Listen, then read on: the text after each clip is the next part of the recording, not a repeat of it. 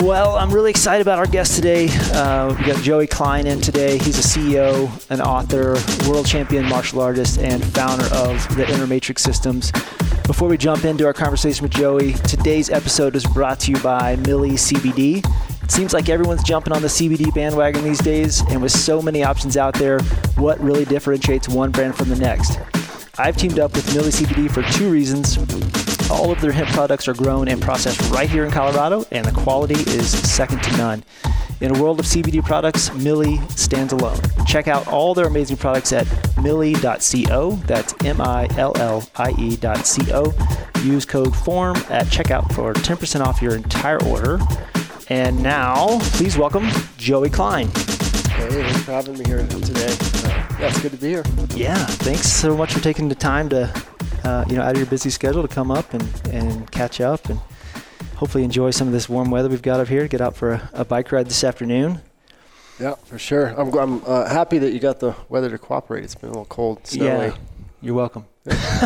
and the snow melted too. It's not just it's not just warm. Yeah, we had snow on the ground. Um, it snowed Tuesday night, so we had snow on the ground Wednesday morning, and then we had a little uh, local Wednesday night race here, and it warmed up to like 60 degrees, and it was it was perfect. Wow. Like, not dusty, so Sticky. trail should be in good shape.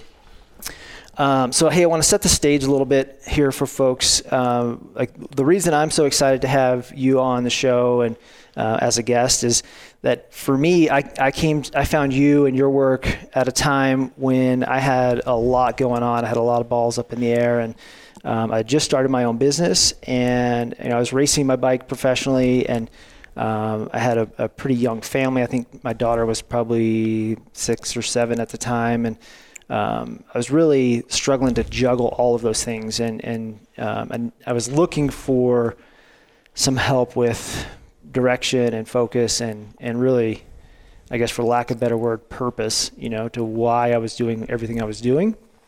Um, you know, and I think that for me, I've I've struggled with uh, the imposter syndrome over the years, especially as a professional athlete, and um, I think that's um, pretty common with with athletes. I think they they have the talent that they have, and they kind of work their way up and, and end up where they are. And um, sometimes that uh, you, you find yourself in this place of, of doubt and second guessing. Do I really deserve to be here? And um, so you know, being able to work with you one on one, and then uh, you know just engaging in the the system that you've created it's it was really helpful for me to be able to to have these tools and use them, and it's it's helped me in all those areas. You know, as my um, cycling career, as an entrepreneur, and then also a lot with with my family, my daughter, and my and my wife. So.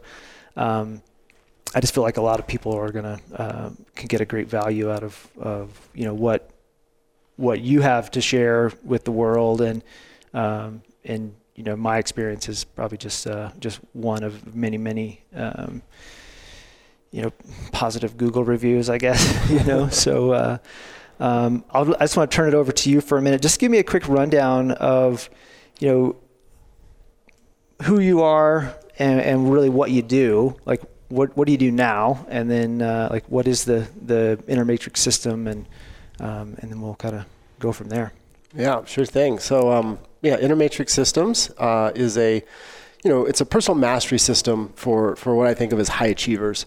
And, and I think it's important to, to name high achievers because I think when people hear that term high achievers, they think, you know, people like yourself who've, you know, accomplished something incredible in terms of, of athletics, like a pro athlete or, you know, a, a successful entrepreneur or, you know, a CEO of a big company.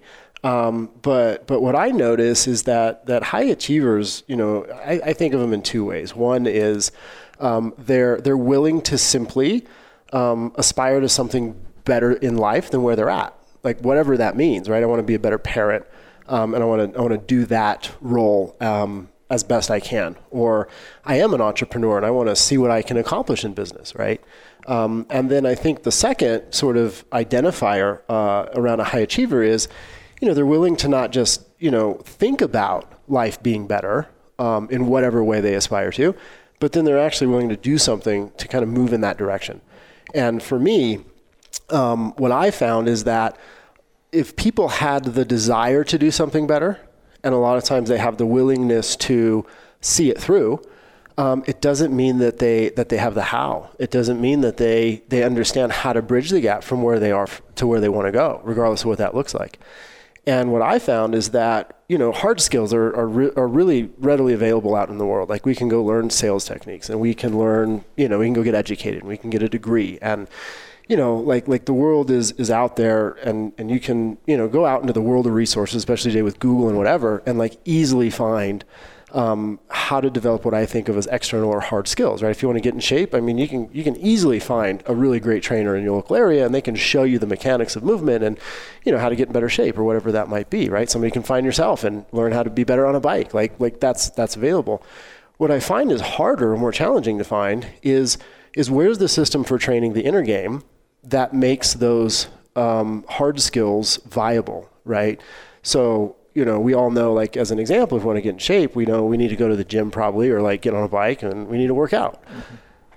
What what's the distinction between somebody who gets up every day and actually fulfills on that idea that they want to execute on and, and achieves the goal and the vision that they want, and somebody who does not, right? Or in a bigger reality, like like yourself, like what like what has you or somebody like you, you know, drive as passionately as you do to achieve really high levels of achievement, whereas other people, for whatever reason, may have that same aspiration to go there, but they don't, they don't, they don't get there. They don't go there, right? They don't bridge the gap. So where I look at it, where, where I come in is, is, is when we kind of have an idea of where we want to go, who we want to be, what we want to achieve on the external reality of life, whatever that means, more money, more fit, better relationships, etc what's the inner game that we need to train to make that happen? So just like you have a training system, you know, to to be a better athlete, um, you have a nutrition plan, you have a training plan, you follow that regimen. Um, I create that regimen and I've developed that system for developing the emotional capacity and leverage to get ourselves to do the things we need to do and, and play the mental game. Uh, what are the mental strategies that we need to put in place and train so that these hard skills, these external skills are, are effective for us, if that, if that makes sense. Mm-hmm. Um, and in a given week, like this week, I could be on a phone. You know, I was literally on the phone this week coaching um, a guy worth a half a billion dollars. And, and I'm like, what do you want me to support you to do? And he's like, oh, I want to grow my company 300%, right? And, and, I'm, and then literally the next hour, um, I'm having a conversation with somebody. They're like, you know, I'm struggling in my marriage. How do I make that better? And the inner mechanics for each of those individuals to succeed and to fulfill the outcome they're looking for from an emotional standpoint, like emotional training, mental strategy, thought training is exactly the same. Which, which I think is which is fascinating to me, and what I think a lot of people don't necessarily bridge that gap because they think that people who achieve outstanding results in their life are somehow superhuman, but they're just leveraging the inner mechanics in a way that positions them to fulfill the outcomes that they want. They just happen to be excited about and interested in outcomes that are different than most people. So it, it's not just like like drive is not just enough, right? Like you're you're saying that if, if I have this drive to achieve, I want to I want to have a, a better relationship in my marriage. So of course you're just going to think about well I want I want to have a better relationship in this marriage so I want it to happen so I guess that's the thing. Like that's where like how do you how do you do that, right? You just bring home flowers, you you go out to to dinner, you uh, you know, leave little love notes, those kind of things like but it's it's not this is you're saying that you're coming from more of an emotional place uh, that that I don't know. I guess I keep going back to my mind like your the analogy of a personal trainer for your for your mind, right? Like, um, as an athlete, most athletes are going to benefit from doing squats, some core work, those kind of things, right? Like some, uh, and it is is that's what you're saying is like no matter what your really focus is, like where you want that to see that improvement, your system allows you to uh, see benefit in both in any area just by engaging in it. Yeah, I think um, if we ask the question, where does drive come from?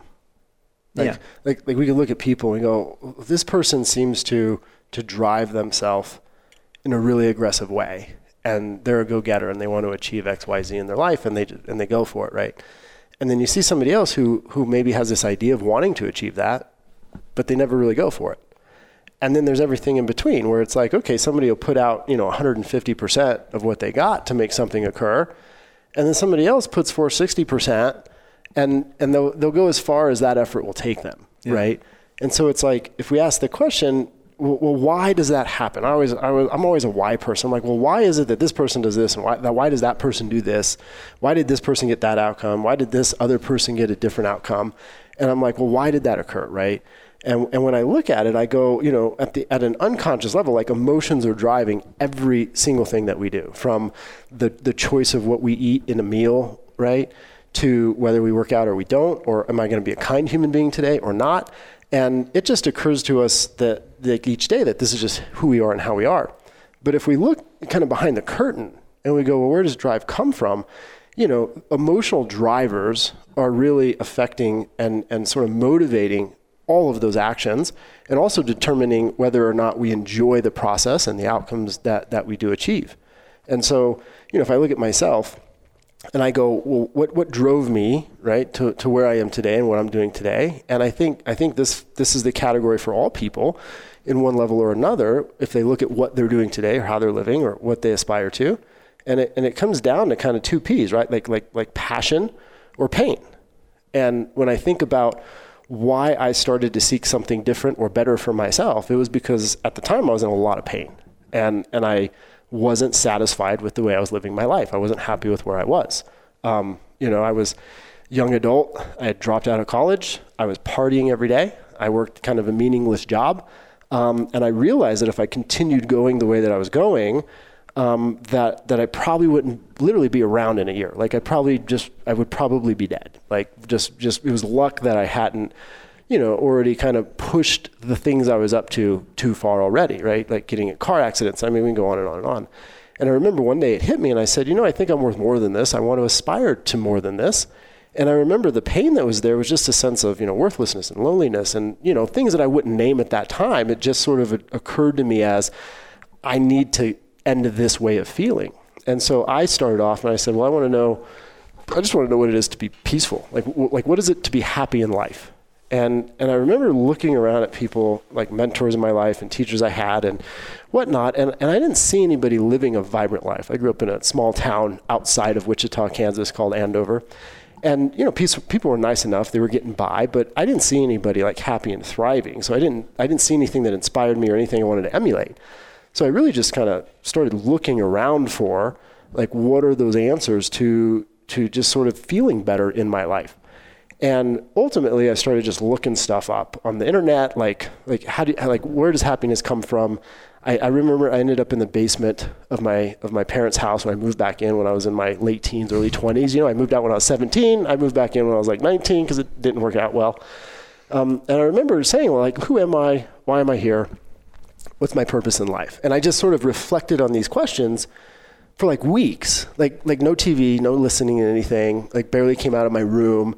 Just like, okay, I need to figure out my purpose. Like, what am I going to do? Like a lot of us do. Like, what's my purpose? I hear this from people a lot. And then eventually, I think my dad was just super worried about me. And he's like, hey, I'm, I'm, he was trying to sell this like medical product at the time. And he's like, why don't you come to this conference with me? And, uh, I think he just wanted to get me out of the house because he's like he's going to live down there the rest of his life, you know. And starting and, to freak everybody. Out. Yeah, out. he's like, I don't know what we're going to do with this kid. So I went. I remember I went to this conference, and there I met my first mentor, who who like was presenting to me ideas that were different than anything I heard of, right? And he was he talked to me about this idea of like mindfulness and meditation and you know creating a vision of what you want to achieve and you know what healing is about and and how you know you know how how he knew how to eliminate emotional pain. Um, and and I remember the ideas and the concepts that he was sharing with me seemed a little bit crazy because um, they were just you know sort of sort of um, things I'd never heard before at the time. And he presented an invitation to go live with him and and like mentor with this guy. And he would teach me kind of what he knew about quote unquote healing. That's kind of how I got started. And I, I moved. People thought I'd lost my mind. My parents were super pissed off because I wasn't going to school and I went to go live with this crazy guy like in Boulder, Colorado, right? and my friends thought I totally lost it, but I just knew like I had to do something different, and this was different than I knew.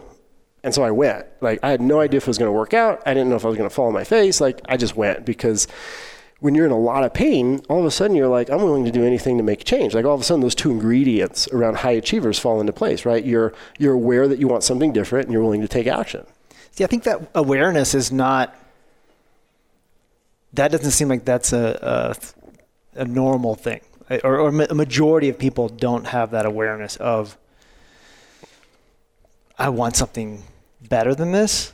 At least at not at that age of 17, 19 years old.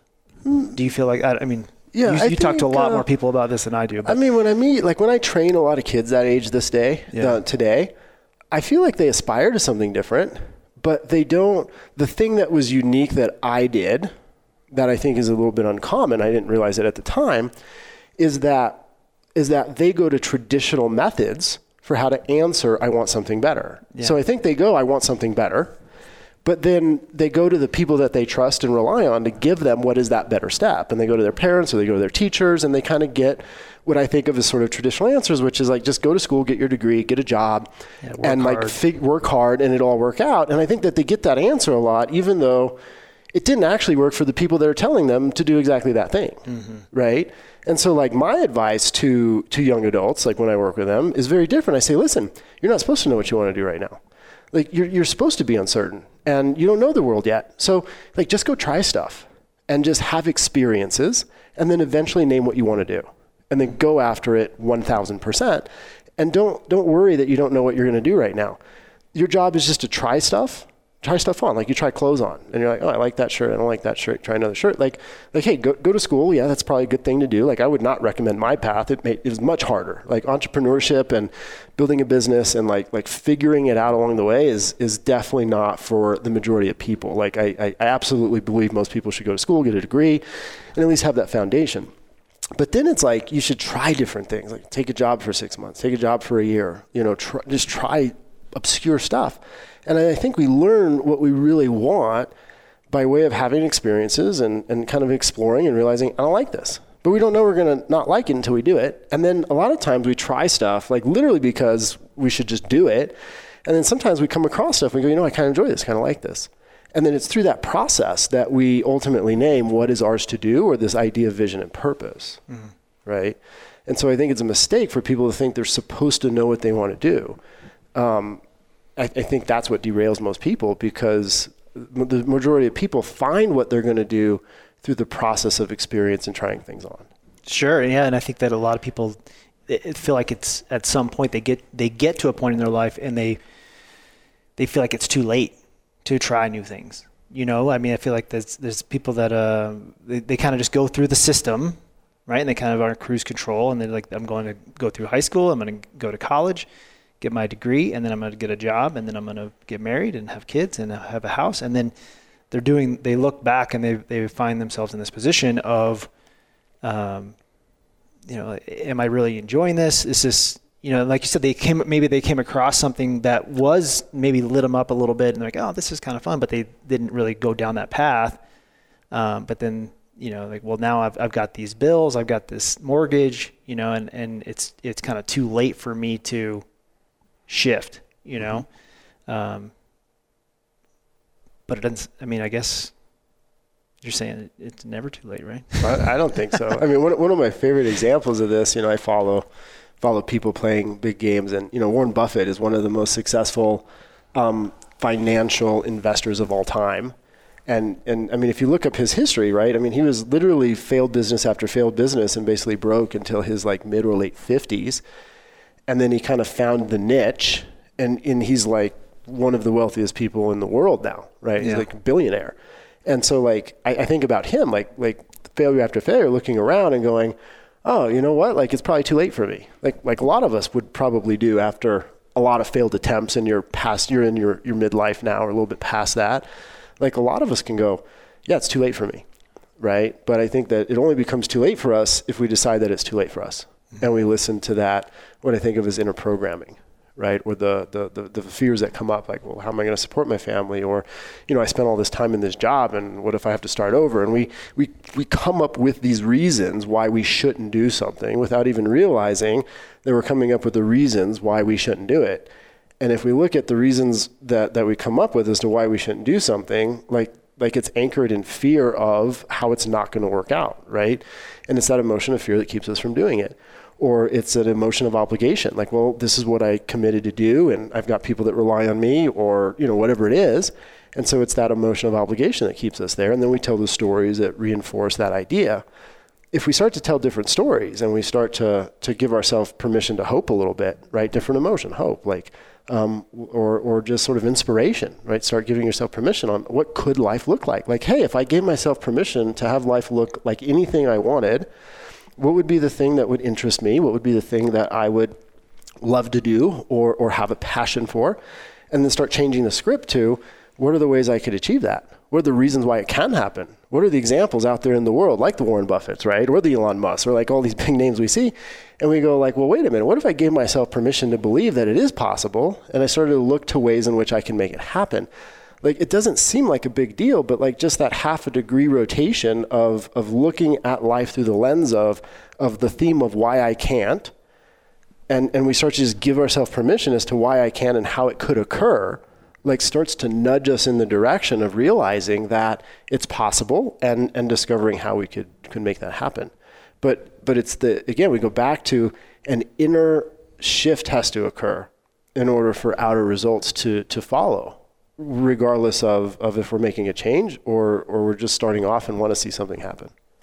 So earlier you said uh, that with within high performers, right? Like uh, because you you work with a lot of um, CEOs and um, like Fortune what 500, 100 companies, mm-hmm. and um, so what's that common what's that common thread that you said that is the the common thing that keeps showing up from from all these high performers? I think that, that like fundamentally there's a sense of like number one, an aspiration to know something beyond where they are. Yeah. Right? Like regardless of what their results are, they just want to see am I capable of the next step? Mm-hmm. And and what am I capable of? What's my potential? They just simply aspire to something better than they know. Mm-hmm. And then second, they're willing to take action toward it. Right? So instead of like a, a reason why I can't move toward it, they come up with reasons why they can do it and the way they could move toward that next step and what the next step would look like for them. And and they do this habitually. It's just perpetual in the way that they orient to the world.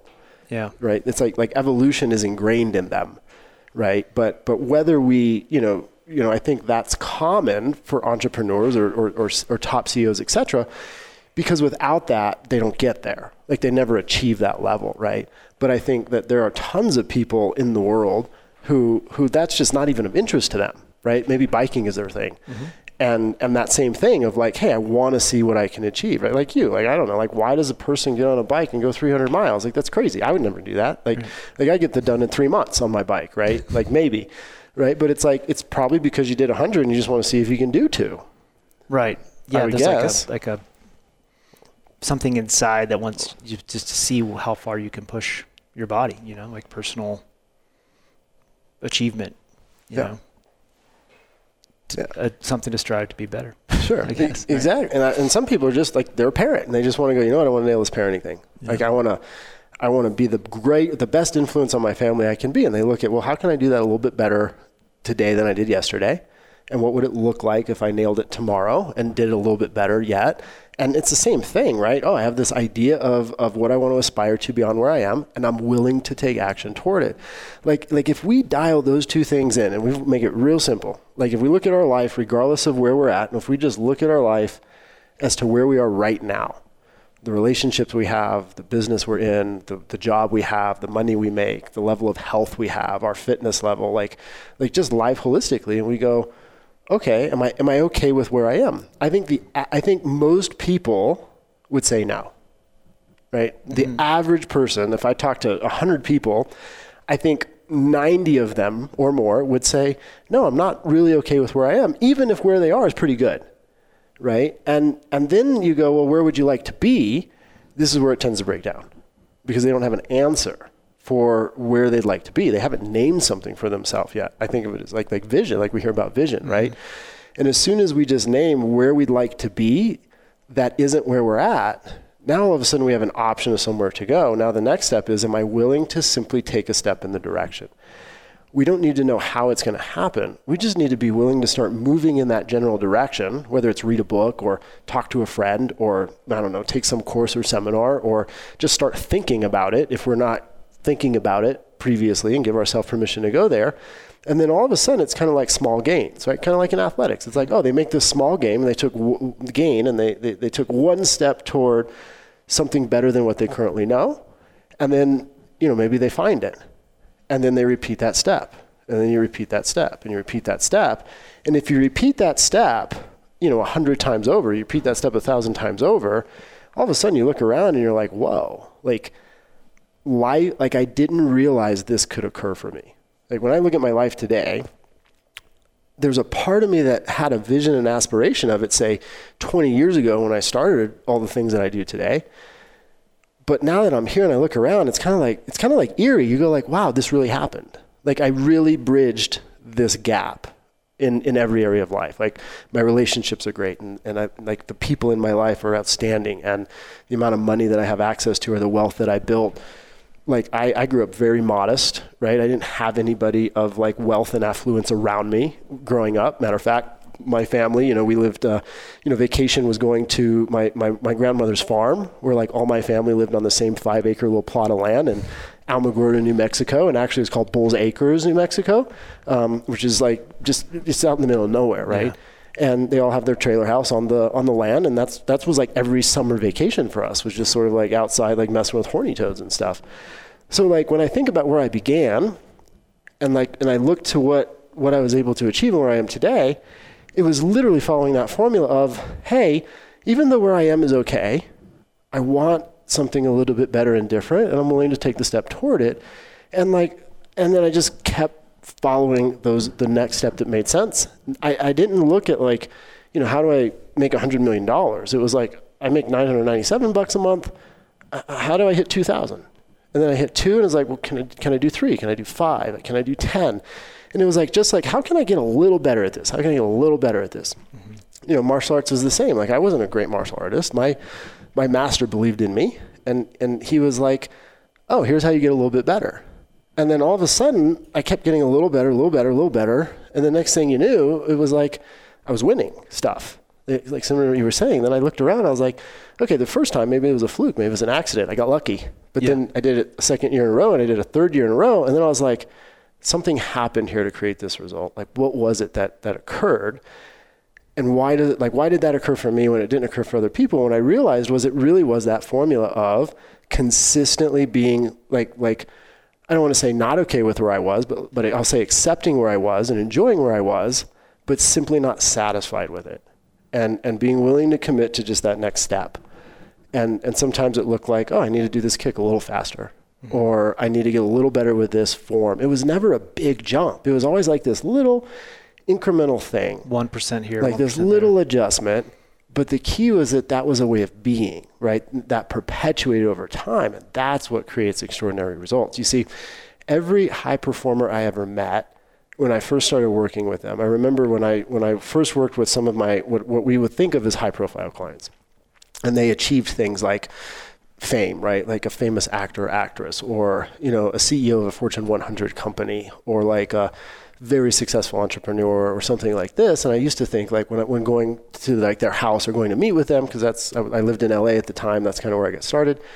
I would be thinking in my mind like, what am I going to do for these people? Like they've they've, they've achieved like what we think of as the idea of everything, and you know, it would show up there, and they were usually, you know, um, if I'm honest, like I was there because they were in a lot of pain.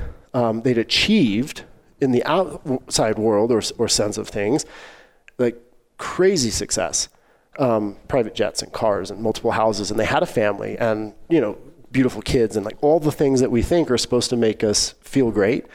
But they didn't feel, you know, accomplished. They didn't feel joyful. They didn't feel happy. They didn't know peace. And and I remember like like as soon as I met them and realized that they didn't essentially feel good in life, I knew I could do something about that. I could train them how to be happy, how to be fulfilled, how to know peace. Um, but when I look at, well, how did they create these results that they created? It was literally because they, they simply followed that formula. They didn't start there. Like most of my clients, especially in the beginning, weren't like inheritors of a bunch of wealth. They, they started from nothing, but they just believed in the next step and they had an idea of like i want to go big at some point but they really just believed in the next step and the next step. And then eventually that energy compounded over time and became something extraordinary in terms of how we look at it.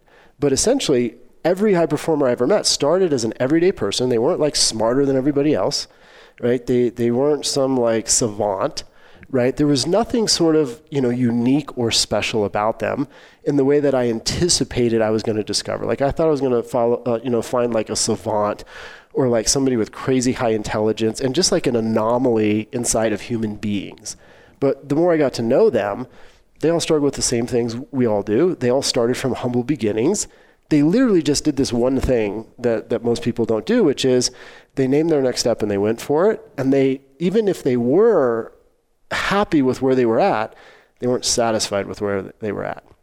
And for me, I think that's the that's the key is is is training ourselves to that place where we feel grateful for and, and happy with where we are because that's an inner game that has nothing to do with the results that we get because if the results translated to fulfillment and happiness well, then when I worked with a billionaire, I worked with these people who achieved external results, like I would have no purpose there because they would be happy, they would be fulfilled, they would, they would, they would have all the things like we create in our imagination. And so, you know, I was happy and fulfilled in the front end of my journey, meaning I didn't have anything. I, I, I didn't have a place to live. I lived out of my car, you know, I like, like people let me live with them for free, which was super nice of them, but they probably got annoyed with me after a while, which is why they were like, Joey, you should probably like start charging people get a job or something.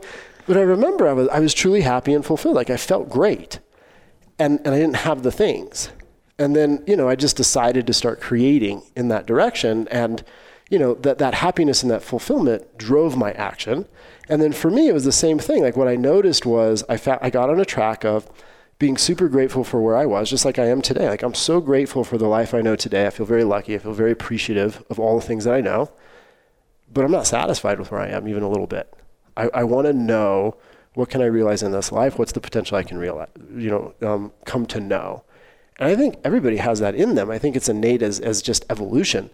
I think that that's a primal instinct for us to grow beyond where we are just from a survival perspective. And if we learn to harness and focus that, it's a powerful thing. Yeah, and I, I think that that's the thing that for me, whenever I was in that place of I, am not satisfied with, with where I am, um, I know I can achieve more, but I wasn't sure, and I, I felt like that was the missing link. You know, was that mental work, right? Like the internal work, and I didn't know what that step looked like you know. And I, I, for me, I remember thinking about at the time. I was like, man, how do you get like this this stronger mindset, you know? And then I was to get a stronger mind. Like, what do I do? I need to start doing more like long division? Do I need to do, like do you know like Sudoku puzzles? Like, how do I train my mind? And it, of course, that's not you know because I was thinking in the, from that personal trainer type of, of mentality of like if I'm doing all this work on the bike or in the gym to get stronger physically, how do I do that mentally?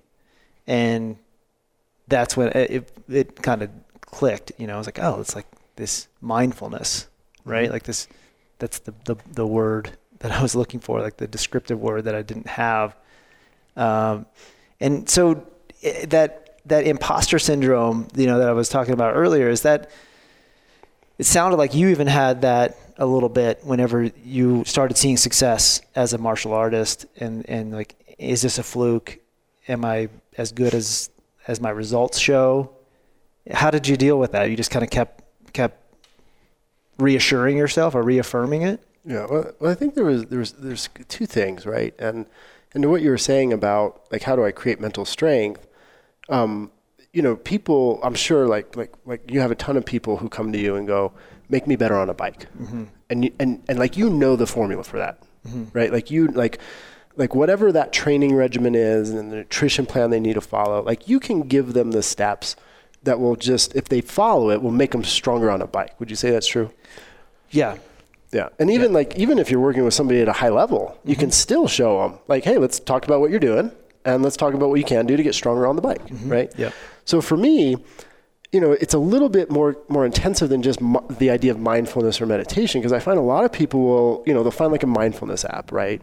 Or they read a book on an idea of mindfulness or meditation and they think, oh, this is the way I get mentally strong. This is the way I can manage my emotions better. And especially because it's very popular today. Like 20 years when I was training people in this stuff, this was not popular at the time, right? right. It was kind of like yoga when it first came out, where people are like, if you did yoga, you were an alien or you were in, a, in, a, in some weird cult or like, you know, you were betraying your religion or like people just kind of thought this was crazy, right. right? Today it's on every corner and it's just like how you get fit and it's a great it's a great thing for you, right? That's kind of where mindfulness is now because you know top CEOs and like athletes and you know you know people are like yeah this is definitely they they credit that for their success. What do you think that tipping point was? Like why did that why well, did think, it tip from well, for me, the tipping point was just because it works, right? Like what I found when I started this work and I was engaging with people was that, I mean, and, and I don't mean this in a derogatory way because I think traditional methods help a lot of people in their right for a, a particular space. But I was getting a lot of people that went the traditional route of, of maybe some kind of therapy or whatever was available, and it just wasn't getting the result that they were looking to get. I think it's very helpful and necessary in a place, and it can be so good for people depending on again the result that they're looking to get but i found a lot of individuals are spending a lot of time and money in traditional modalities, whatever that might be for them. And it just wasn't like making them happy and fulfilled and giving them access to peace and the things that they were looking to figure out or like figure out the logistics of life. And I found they came to me because, you know, even though it was a little bit fringe or like, I'm not sure what this guy's going to do, it got the result. Right. And then, and, and I think that that is what has driven people to understand this better. And when we and now what we have is we have science backing it up, which we didn't have two decades ago. So there's enough scientific studies, like driven by the Dalai Lama and you know major institutions. I mean, just about every Ivy League school today is is pouring a ton of money into like the science of the brain and the effects of breathing on the brain, meditation on the brain, certain mindfulness techniques on the brain, etc. Where it's like, oh wait there's things happening here. Like if you engage this practice, like if you take a live MRI of someone's brain, you can measure it and see what's going on there. And you can do six weeks of the correct internal training practice. And then you can take a live MRI of the brain after six weeks of practice and you go, it's not the same. Like the prefrontal cortex got bigger and the amygdala got smaller. And the way the brain is functioning is just different after just six weeks of practice. So all of a sudden it starts verifying that this stuff just isn't it's not just woohoo it's actually we can show results. Mm-hmm. so that was the big game changer was there was enough individuals putting science behind what was occurring because enough people were getting benefit from it they wanted to understand the why and then all of a sudden it got verified.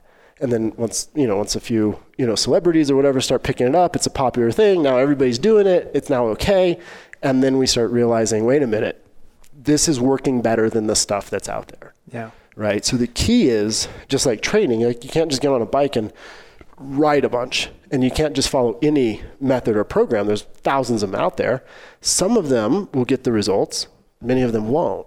And so I find the same with internal training. Like like you have to know the right strategy, the right technique, the right inner training method to get the result you're looking to get. And then if you follow the system, it's going to get the result. Like just like if you show up to the gym, you want to get better on a bike, you follow this trainer's method, it's going to get you better. Same with internal training. Same with like emotion, same with mind. And so if you're following the right method, the right system, the right strategies, you're doing the right things at the right time, it's going to work and, and work very quickly. Right. Mm-hmm.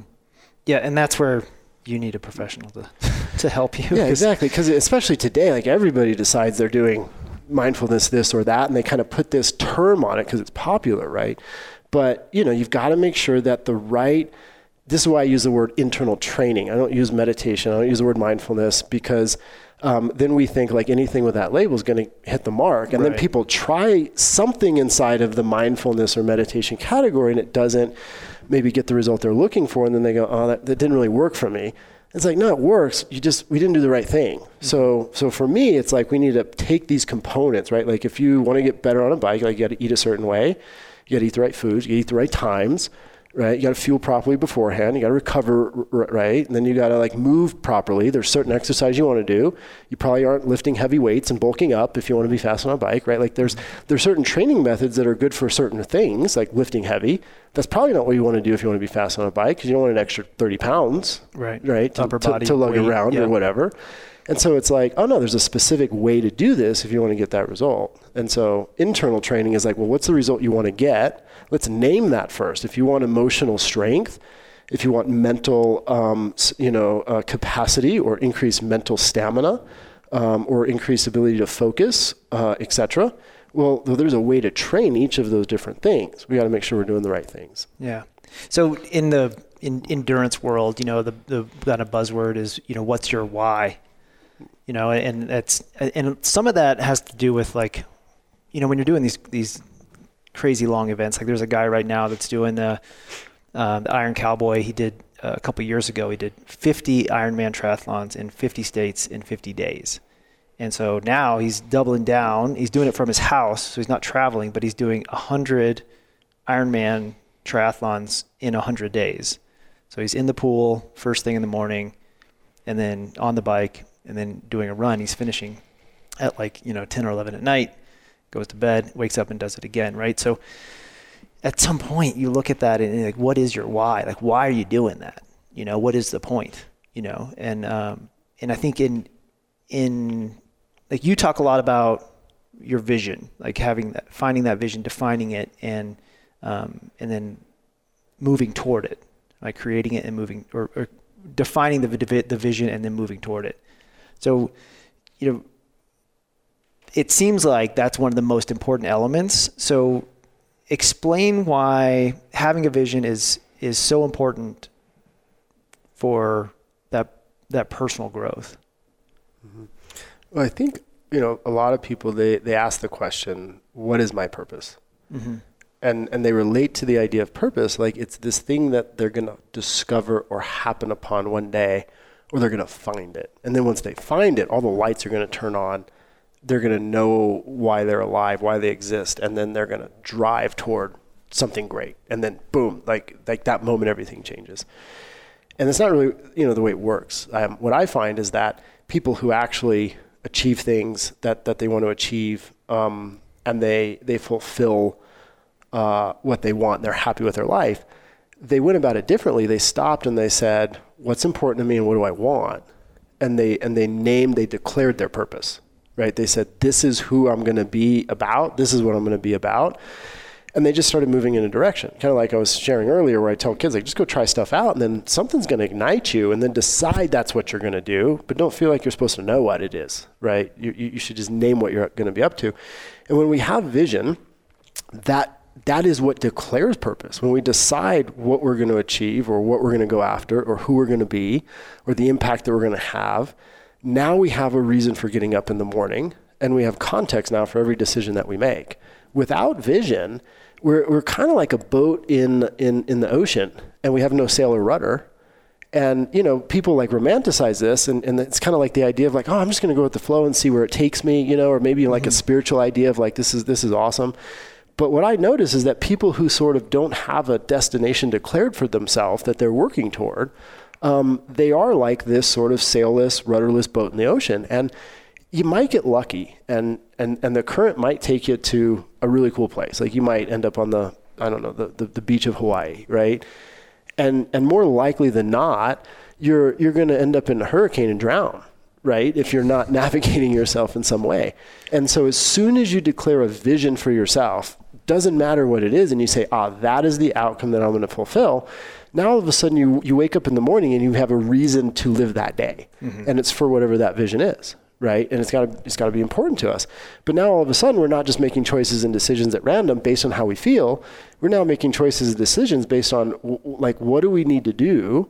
What are the adjustments we need to make to take that small step in in a direction so that this vision, this outcome occurs.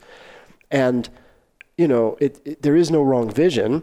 We just have to name something that we're going to work toward. Because what I find, as I said earlier, is, you know, there's been things that I've named that I wanted to create and an outcome that I wanted to fulfill in every different aspect of my life. And then I set out to do it and then I fulfilled it. And then after fulfilling it, I stopped and I went, yeah, I didn't really like any part of that. And, and I don't really care for what I'm doing right now. And, and then all of a sudden I stopped, but then it informed the next thing that I chose to go and create or the vision that I aspire to. And then that got a little better. And then there were still elements of it that I didn't like and I didn't care for, but there was no way to know that until I just did the thing. So vision makes makes two key things possible. Number one, it gives us the ability to focus.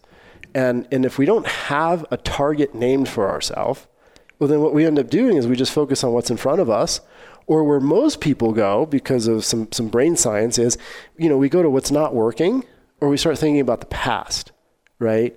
And as soon as we go, this is the vision I'm looking to fulfill, now we can do nothing more but just pay attention to it, focus on it, put energy toward it.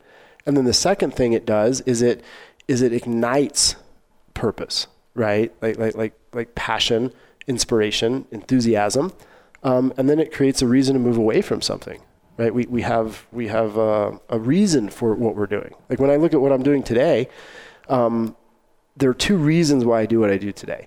Uh, number one, it's so I never end up back where I once was. Like, like, like each day when I, when I look at the life I'm living or I want to do a little bit better, it's so I don't end up back in the pain that I once knew.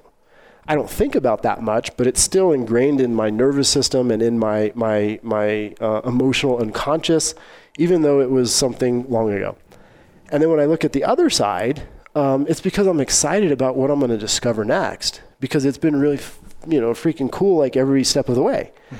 And then when I look at, you know, um, the way a lot of people live their life, like there's nothing that lights me up more than like talking with somebody about what they would like to achieve for themselves and seeing them get excited about that, see that wake up in their heart and like them kind of believe like it's possible and then give them the toolkit to, to see it happen and watch them realize it um, you know, you know, you know, give people the toolkit to literally name what they want to create in life and then go do it. Like that, that lights me up more than anything else I do today. So it's like, like when I wake up each day, like that's my purpose. Like that's that's where I wake up. That's my job that day is to what can I do today to support a person to name something they want to create for themselves beyond what they know, and how to make it happen. So that's your current vision. That's it. Yeah, and you know I've got a number tied to it. Like I look at like like how can I do that for a million people?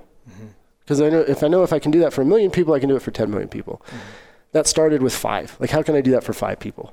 Like we talked about those incremental gains. And I showed up and like I worked with clients and they said, you know, I just want to be happy. Like at the end of the day, I have all this money, I have all this fame, I have all this success. I just want to wake up and feel good. And like, oh, we, we made that happen. And then watching what it meant for their life and what it meant for their kids and what it meant for their marriage and you know all the other things, like that was awesome. And then other people were like, you know, I just want to find a romantic partner. Like that was their vision and then seeing them like fulfill that, right? And then it was like each thing that came along when they said, I want to create X, I was, I was, I became obsessed about how to make that happen. One, because I was a little interested in it, but more, I just wanted to see it happen for them because that was their thing, right? And then all of a sudden, it was like, oh, we, like we made we made this thing happen for 20 people, right? Like I, I created something I wanted to, you know, create and fulfill in my life, and then we did it.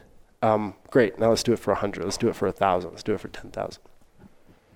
So, in the in the as a coach working with athletes, and then personally myself, and this ties right into what you're just talking about with those um, the vision and knowing where you're going, and then when you when you get there, right? Like so you, you saw that with you started out with working with five people, and you said I want to see this change for five people, and then that shifted to now you're talking about a million people. Uh, goals is an, is a a term that gets thrown around a lot in the sports world of you know my goal is to be a world champion my goal is to win an olympic medal or to win a national championship or maybe just to, to finish this race whatever the goal is for for ha- I feel like you have to define that we always go through this process with uh, with athletes of defining your goal for the season defining your career goals and then um, at the end of the season, we we look back and say, how did we do? You know, and where do we need to improve? So, um, so explain the difference between a goal and a benchmark, and then where does intention fall in there? Mm-hmm. I think of goals and benchmarks as one and the same. They're just two two words for describing the, the same the same idea. Well, right? so is is your goal the same as your vision? those are different, I think. Right. Okay. So like the reason I orient around the word benchmark is because just the way we kind of emotionally relate to the idea of benchmark is it's a step in a direction. A goal tends to be for more people like a finite thing. Like, oh, I accomplished the goal, now I'm done. Okay. Right. But se- semantics, right? For me, it's like the more important question is, well, why am I doing this? So if I have an idea of of a certain level of accomplishment that I want to get in racing, mm-hmm. At, like I think it's important to start with a question of why do I want to do this? What is it going to mean for my life? So if I accomplish this thing called a world championship, like, okay, great, I did that. What does it mean for my life? Mm-hmm. Why do I want to do it? What will it mean for my life?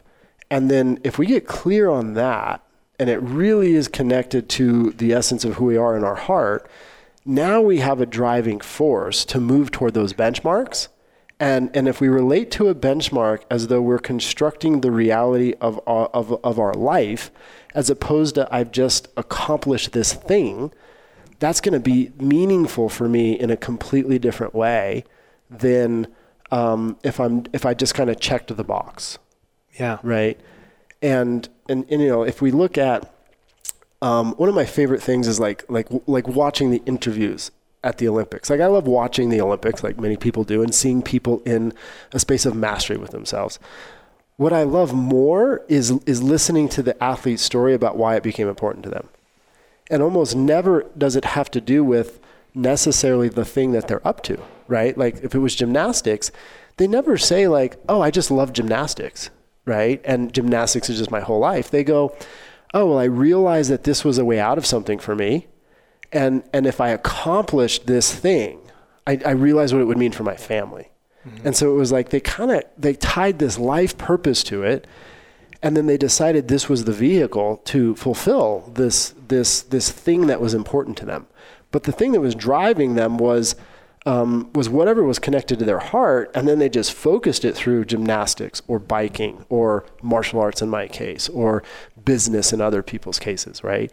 They got clear about what it would mean for them if I ask entrepreneurs like why like why do you do this? Why why are you driven by the success? Right? The the I was talking to a guy just this week, new client I took on, and um, he's the one that said I want to increase my uh, you know my my wealth three hundred percent. I said. You know, I always have to ask specifics. And I'm like, well, what does that mean for this person that I'm talking to? Because it's different for somebody who makes $5,000 a month to say they want to double their income. And it's very different like this guy who is making a million dollars a year who says he needs to make 3 million a year. And it's like, well, why do you really want to do that, right? And he's like, well, I want to be accomplished. I was like, well, aren't you already accomplished? Like by most people's standards, by 99.99999% of people, if they looked at you inside of business, would would like like the idea of what you've accomplished is a fantasy for them. Like they can't even imagine that as being possible for them. Like like everybody sees that you're already accomplished. I'm like, well, what does that word accomplish mean to you? Like, what, like I don't know. Like, what, where do you go with that? And he's like, oh, well, you know, I used to play sports, I was pretty good at it. And when I did a good job, you know, my mom was really proud of me, my dad was really proud of me, all these kind of things. So, oh, so accomplishment means accolades. That means connection for you. So if you achieve something bigger, the idea is that you're going to feel better. And I go, has that worked out the last three jumps? Said, what do you mean? I go, well, from 500 grand, I'm sure you said I want to make a million, right? That, that's usually where they pick that number for whatever obscure reason, right? I know that like if I'm talking to somebody really successful and they tell me that they want to make $2 million a year and they make a million or they want to make 10 million because they only make five, like I know if they say that, that they want to make two, it's because they make a 1000000 Mm-hmm. And if they say a million, I know that they probably pick that number around five. I don't know why people do that. They do. Like Just 250, they, they just double it or something, right? It becomes possible. And and so I go, well, did it work the first three jumps? Like, did it work from 250 to five and from five to a million? And he goes, well, no, I actually feel worse, right? But if we understand, like, if we have a deeper reason to it, which is now what people usually start searching for it on the back end, if they get there, and they go, well, now what is this supposed to mean for me? Oh, I want to make a difference in people's lives. I'm going to give to charity. I'm going to. They start kind of looking for the meaning after the outcome sometimes. But a lot of times, if we do that, we never get there. So if we ask the question in the front end, what will this really mean for my life? And we make sure it actually will mean that for us, now achieving the benchmarks is easy because we have the fuel to get there. You have passion, you have inspiration, you have the fear driving you of, of if you don't accomplish it and you fail, what, what does that mean? Like maybe you failed yourself, maybe you failed your family, maybe you let somebody down. Like, like those are the forces driving us all the time. A lot of us just don't know to stop, take, take a moment, pay attention. Maybe we need a little assistance to find what are those love and fear based driving forces at an emotional level that actually has us want to accomplish this thing. And so, what do we believe it's going to mean for my life if I fulfill it? Double check, make sure that the fulfillment of that vision outcome will actually mean that. Now you name a benchmark, and that's your fuel to get to that benchmark. Like you're going to break through it. And then you're just going to set another one and another one. And you're probably going to fulfill the thing you set out to fulfill, even if it's a lofty vision or, or grand vision. And you're probably just going to go beyond it. So sometimes it is fear that's driving it. Sometimes it is like a, a fear, like you said, like I don't want to be back where I was. I don't. I don't want to ever go back to that place. Mm-hmm. Right. So in in so having that's healthy, like to have a, a, fear of failure or a fear of embarrassment or well, I don't want to to I want to set this goal. I want to create this because I don't want to um, out of that fear of like I don't want to fail. Um, I, I don't know. I, I don't know that it's health. Like, it's not that it's healthy or unhealthy. It's just what drives human beings. Okay. So, so if you think about the neurology of the brain, we all have this fight or flight system in the brain, and that's tied to whatever we tie fear to. So, so fear is going to drive every human being um, the idea of love. Like when I say love, I mean love-based states, right? We're we're we're now in that uh, we're, we're out of the fight or flight system in the brain. We're more in the parasympathetic system of the brain, and we're driving from our prefrontal cortex. That's what when I say love or like fear, I mean it more neurologically, not necessarily like esoterically, right? It's more of a nervous system drive. Love is driving all of us. Period. End of end of story. Like we're all driven by love. We're all driven by fear at the end of the day what we have tied fear and love to is different for every one of us. So some people, yes, they, they like what drives them is the fear of failure. If what's driving us is the fear of failure, I don't want to say that that's unhealthy. It's going to be painful, and we're never going to get out of that pain. Because no matter what level of success we achieve, if the fear of failing is driving us, we're basically in a lot of pain as we drive the entire process and when we arrive at the destination and then look around and go, wait a minute, I still have all this pain, and then it's still going to drive us. And so it's kind of like if that's how we tie fears, I'm afraid to fail, mm-hmm. it's going to be a painful journey. Right? I'm not going to say it's unhealthy or healthy because maybe at a point in time it served somebody to get out of a really bad situation. Mm-hmm. What we must do, or like when I look at at, at the system of training that I've developed inside of Inner Matrix Systems, we teach people how to identify these forces of fear and love and then how to tie it to the right spaces in life consciously so that those drivers are moving us not only toward the outcome we want to achieve, but in a way that we can really enjoy the process. Where, where the process is filled with, with the majority of the process is filled with fun, inspiration, passion, you know, um, happiness, peace, etc., as opposed to driving that exact same journey inside of anxiety and overwhelm and desperation and, and a sense of fear. Um, because both of those are powerful forces and will drive us. Um, if we can get inside of driving inside of that love based state, we will accomplish more. Even if we're a high performer and we've already accomplished a lot because we can think, we have critical thinking, we have you know creative thinking, and just in terms of how the body works, um, the nervous system is designed to to ex, to kind of express love-based states as the majority of what we embody, right? Like like peace or acceptance or joy is what we're built to be inside of a majority of the time. Now, it's the exception for a lot of people today because we've kind of gotten triggered because of constant stimulus in these low stress states, like constant low states of stress, um, tied to things like you know, we're always on the, the email or the internet. I got to get the kids to school, or did I remember the kids to school? Like all the, like we're in constant go mode. A lot of us are in a low grade stress state, as people think of it, which is a fight or flight response all the time, and that that's just not what the nervous system is designed to do. So eventually, you can drive hard, you're going to break, right? So if we look at our driving forces. Um, okay, like when I feel that sense of fear, anxiety, overwhelm, well, what do I think about? What is it tied to? And is it linked for me in a way that's driving me toward the outcome that I want to achieve? but it also gives me permission to be in that love based state most often. So if we take the example you just gave, which is fear of failure, we can re identify failure, right? So instead of, um, you know, driving and looking at, I have to win because if I didn't, it means I failed. And then as we're training, we, we're afraid of not winning.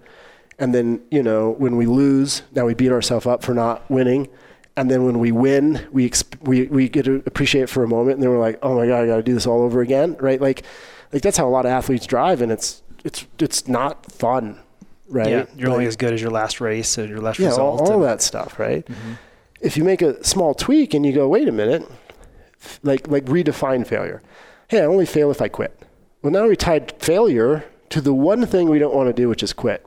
So as long as I don't quit, then I'm not going to experience that that sense of failure and that overwhelm and desperation, all that kind of stuff.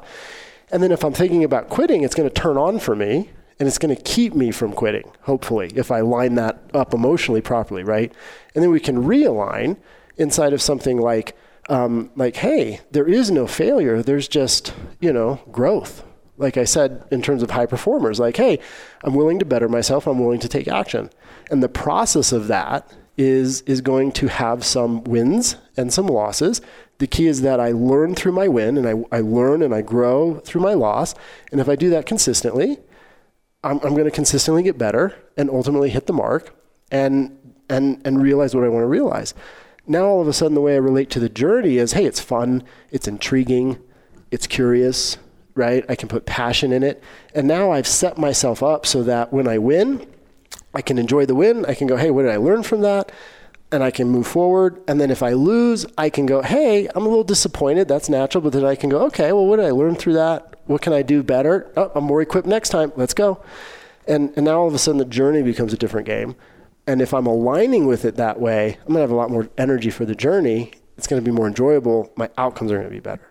So I, have a couple clients that come to mind. One I, I was on the phone with yesterday, and so when when you set a goal, like they they have uh, the two clients I'm thinking of, they both set goals for uh, cycling goals for this year, big events that are, are pretty daunting, and they both have this pattern of setting that goal in you know late fall or, or early winter, and then the time comes like now, like we're you know this this event uh, is five weeks down the road, and he doesn't feel prepared. He feels like he hasn't been able to be consistent with the program and the training because of life has kind of gotten in the way.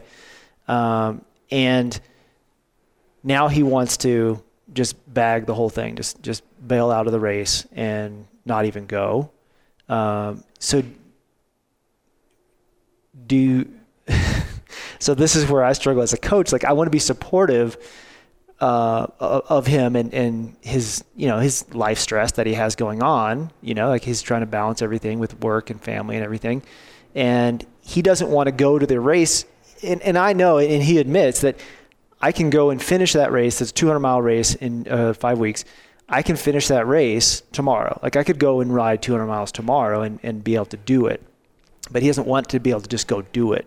He wants to go and do well and like well what is you know i've worked with through that with him of like well what does define what well means? Like what's a good finish for you?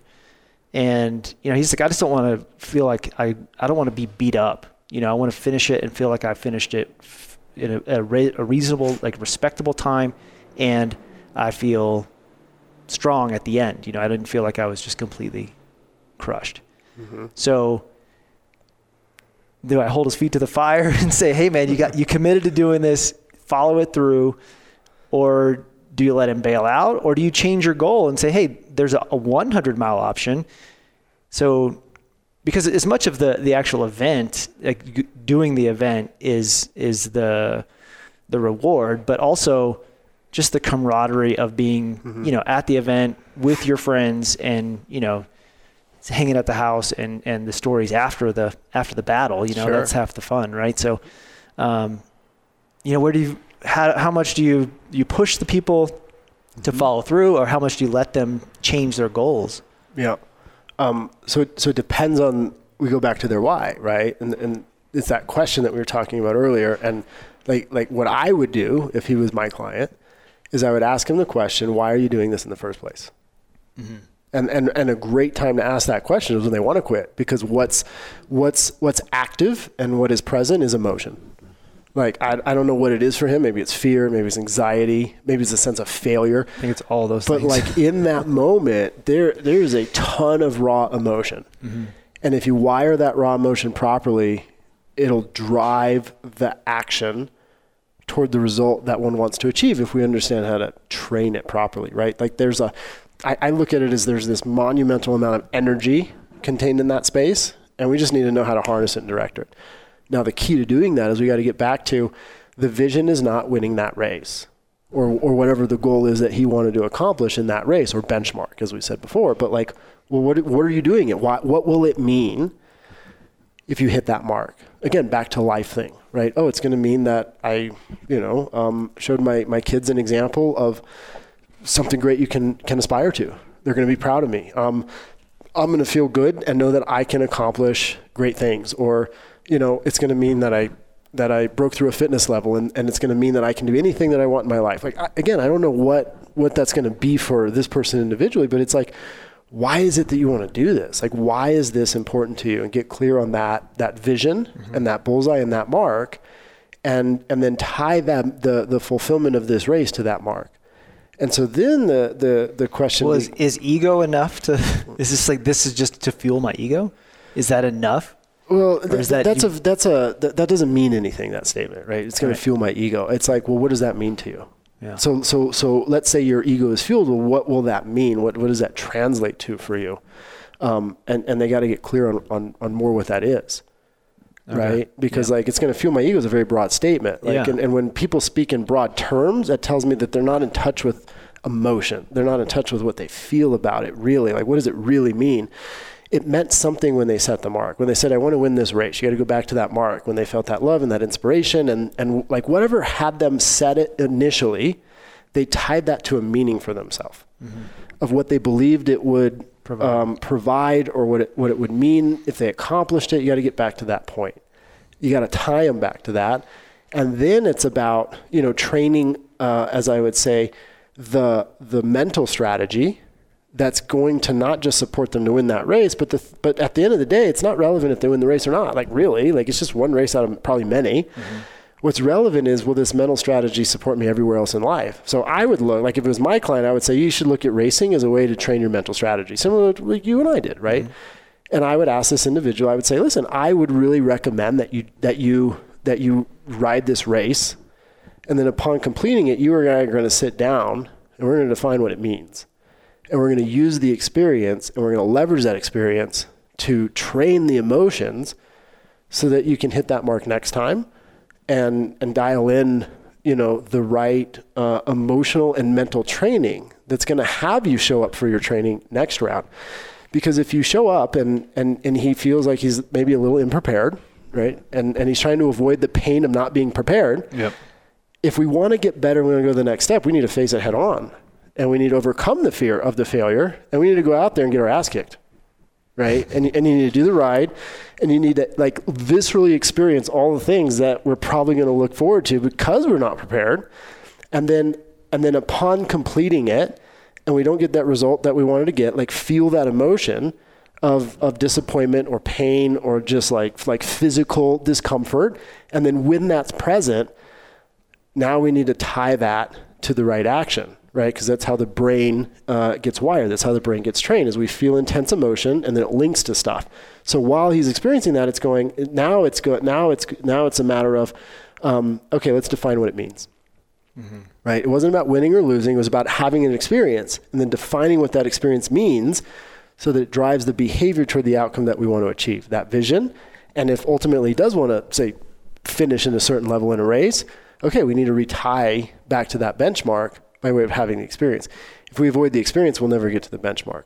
So, an example of how to do that, like if I did the race, and I would set this up for myself before I even started, which is, all right, um, I just learned why training is important, right? Because mm-hmm. like like like feeling that discomfort, all of a sudden will just naturally motivate you to remember that the next time you have ten different reasons why not to train that day, right? right.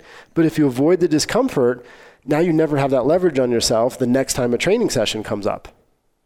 Yeah, and then every time you, I mean, it's easy to set these goals whenever, you know, it's it's warm and fuzzy and, and feeling good, and then every time shit gets hard, you pull the pin and Yeah. just say, well, this, I, I, it's okay to fail in this area of my life and just not follow through. So then that's gonna Mhm. potentially yeah, I over think, into like, every like, part of another your way life. to think about it is the way we do some things is the way we do all things. So if I say to you, um, if I say, "Hey, I'm gonna, uh, I'm gonna, I'm gonna do this race on this date," Mm-hmm. and then that date comes, and I made a commitment first and foremost to myself. Like I said, I'm gonna do X on Y date, and then you know that comes up and X comes up, and then I don't do Y.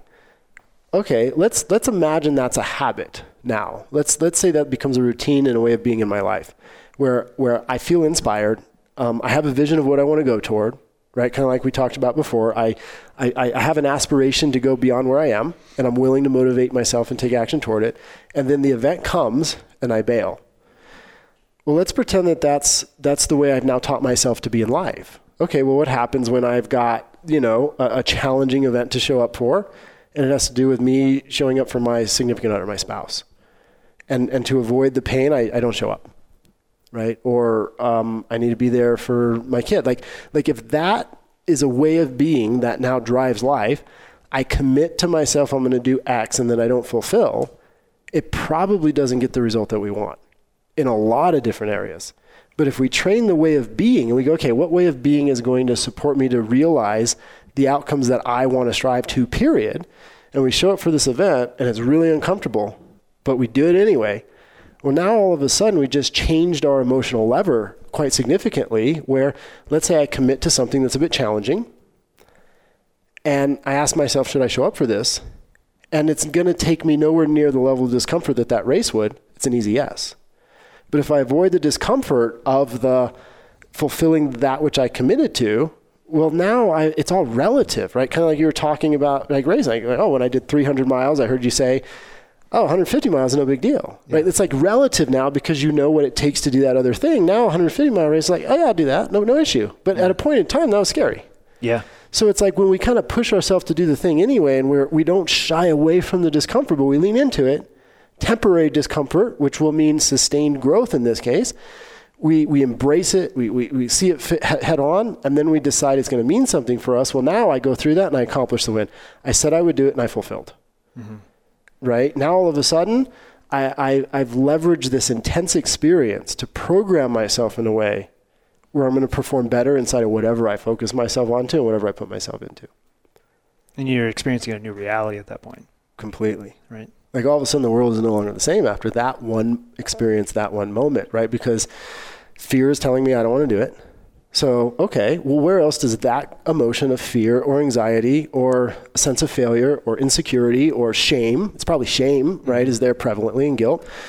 Well, if every time shame comes up for me, whether I notice shame is there or not, and then it, and it leads to my no, it's the reason I don't do something, well, then shame is the driving force in my life embarrassment is driving force of my life. Whatever it is now becomes a driving force. But if you if you come head to head with that inner force of say shame or guilt or fear, whatever it is, and you and you break through that mm-hmm. and you go do the race, well now you've just sort of reprogrammed your your relationship to that emotion of fear or guilt or shame in such a way where you said you're not the boss anymore. I am. And now all of a sudden you now start retraining something where you go, oh, when this shows up for me, instead of going to a no to avoid discomfort, I'm now teaching myself to go to a yes and to break through. And each time I do that at a higher level, all of a sudden it makes all these other things that seemed big before sort of insignificant. Like, like if we think about relativity, um, the reason why things don't seem so big anymore is because we handled something bigger across the board. Today's episode is brought to you by Millie CBD. These days, it seems like everyone's jumping on the CBD bandwagon. And with so many options out there, what differentiates one brand from the next? I've teamed up with Millie CBD for two reasons. All of their hemp products are grown and processed right here in Colorado, and the quality is second to none. In a world of CBD products, Millie stands alone. Check out all their amazing products at millie.co. That's M I L L I E dot C O. Use code FORM at checkout for 10% off your entire order. So is there is there a, a like a trick that you could like a I don't know like a tip I guess that if you because you're going to bump up against that right? You're going to bump up against this point of uncomfortableness right? Like, like okay this is the that that decision point of I'm either going to follow my pattern and pull the pins and just you know find the next thing that I'm going to try to commit to and, and not follow through with and versus pushing through this wall and in that uncomfortableness and, and getting achieving what you had set out to do like is there other than just like the training you know like other than like mm-hmm. in, in training because because i think about it like i have an athlete i can give them the, the program they can follow it to a t ultimately i can't i'm not on the bike. I can't do the ride for them even though i have all the confidence that they have done the right training and they're prepared 100% for it. They're the ones that have to pedal the bike mm-hmm. right on that day. So when it's a difficult situation is there if you're if you find yourself in a difficult situation or you're you're about to enter a difficult situation, if you know like before the race starts, like I know I'm not prepared, this is gonna suck, and it's gonna be painful. Or you know like I I did that 350 two years ago and everything was going great until it wasn't, you mm-hmm. know, and I found myself on the side of the road at 4 a.m. contemplating, you know, the meaning of life and like at that point, what is the the the I guess pattern breaker to get you back on track, to get you uh, to to push through that, as opposed to just kind of just pulling the pins and, and saying, "Well, today's mm-hmm. just not my day." Yeah, well, I think there's there, I think there's two things. One, one there's the simple answer, and then like anything, then there's the thing you have to do so it becomes simple. Yeah, and and without doing the thing that makes it simple, it's probably not going to work. But but now we go back to, and my guess is right. I don't want to speak for you, but my guess is if you look back to that moment when you're on the side of the road, you you got in touch with some why, like we were talking about, and it wasn't winning that race. It was whatever the larger meaning was for you that you tied to doing the race. Yeah. And so it's it's knowing what that is going into the event so that when it gets harder than you thought it was going to be, the the the thing that you go to or or the key is what is this going to mean mm-hmm. like wait a minute like why am i doing this and you go back to that vision and get clear about what the meaning was that you tied to doing it in the first place. And you realize that when you if you execute let's say you finish in this case the race um, it's not it's not the finishing of the race that mattered. It was oh i i i just realized that meaning that i tied to it. Yeah. Like I just guaranteed and I gave myself proof and evidence that I'm going to move in that direction toward whatever it is that I'm, I'm ultimately aspiring to. Mm-hmm. And, and, and, the statement that you used there was perfect, right? I, I was contemplating the meaning of life. Mm-hmm. You need to go in with what it means for your life before you start the race. Um, when I used to train martial artists, and, and this is a case with, with any athlete, right? Um, like we had to train the physical. Like you say, like when I put my athlete out there, I know they're ready. I know they're physically capable of doing the race and doing well because the training shows that, right? Equally amount of effort we need to put into training the emotional and the mental game because the body is going to quit or excuse me, the the mind will quit far before the body does. My martial arts master when he would train us used to say all the time, like and he would always tell us this when we felt like we were going to die, of course, or, or in the harder training sessions. Um, and, and it was always, he said, listen, you absolutely are capable of this. And he knew that we were because he trained us, right? And, and I can't tell you how many times that I persevered through a training session with him simply because he said, you can. And I had already written it off as, I'm going to pass out. I'm literally going to just collapse here. And, and it was just his words, which went, your body can do it, your mind can't. And then if I stopped to pay attention, I was like, yeah, I've given up mentally right now. Emotionally, I'm I'm done. But then just those words and that cue in that moment would sort of have me go to the place. Now he didn't tell me where to find it. I had to find it. Um, and and ultimately that was why I realized that I did well. And when I trained martial artists, I, I started to train not just them physically, but I trained them from the very beginning also that emotional capacity. And that was the thing that, that, that made it so that more people succeeded. Without that, people either had to find that emotional mental strategy for themselves or they just never made it and they just wash out, right? But if they're willing to be up to the process and they realize it's as important as the physical conditioning they're doing, they can make themselves stronger mentally and emotionally than they than they are physically. But but they have to be willing to go through the training process like anything else.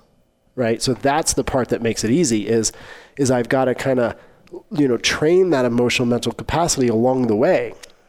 Not hope that I can find that meaning in the moment when I really need it.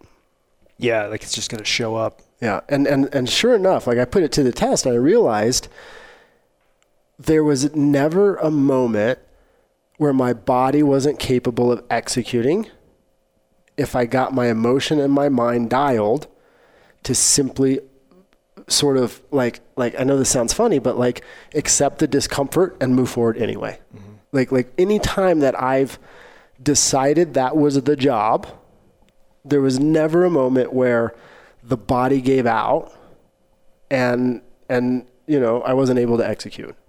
The the times when I when it stopped, it wasn't because the body you know fell apart and quit, especially when I was conditioned and training and in peak form. It was the mind that that quit. Oh, I can't do this. Why am I doing this? I don't know why I'm out here. Oh my God, what's going to happen to me? Am I going to be okay? Like as soon as the mental strategy falls apart, the physical falls apart. Mm-hmm and and and the more extreme of an event we're going to go to, the stronger the mind needs to be.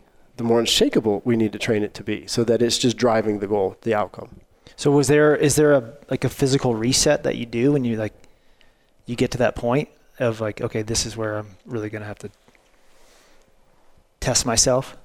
Uh, for me, I have a physical reset that I've trained. So so I think that just like um, we train uh, you know, muscle movement or movement pattern, right? Mm-hmm. When you're an athlete, you train that by by doing it over and over again, and then hopefully that reflex is there for you when you when you need it, right? You've, you've trained it properly. You don't have to think about it; it's just there. It's the same when training emotion and mind. Um, because emotion happens in the nervous system, right? The, the, the brain is driving thoughts in the mind. We can, we can teach the body to cue certain emotions and and certain thought strategies so that if we do fall into those weak aspects of the mind and, and our emotional self we can we can sort of cue that that strong emotional mental pattern by way of just a signal right and it can be something simple so like for me you know it's been the same since i was training as a as a martial artist and, and competing um, for me i just i just take a moment like in the middle of what i'm doing and I just kind of, you know, get my back straight and I just take a deep breath in through my nose and I hold it for one moment and then I let I let my air out fast, like out of the mouth, right? And then boom, like like even just doing it just now, immediately I'm focused and like it, it activates this like emotional resilience that I've reinforced over time. And so the, the way to do that is, is, is decide what that cue is going to be for you that makes sense as the athlete that you are, as an example, if we're going to tie it to athletics, like, like maybe it's just hitting the handlebar twice, mm-hmm. right?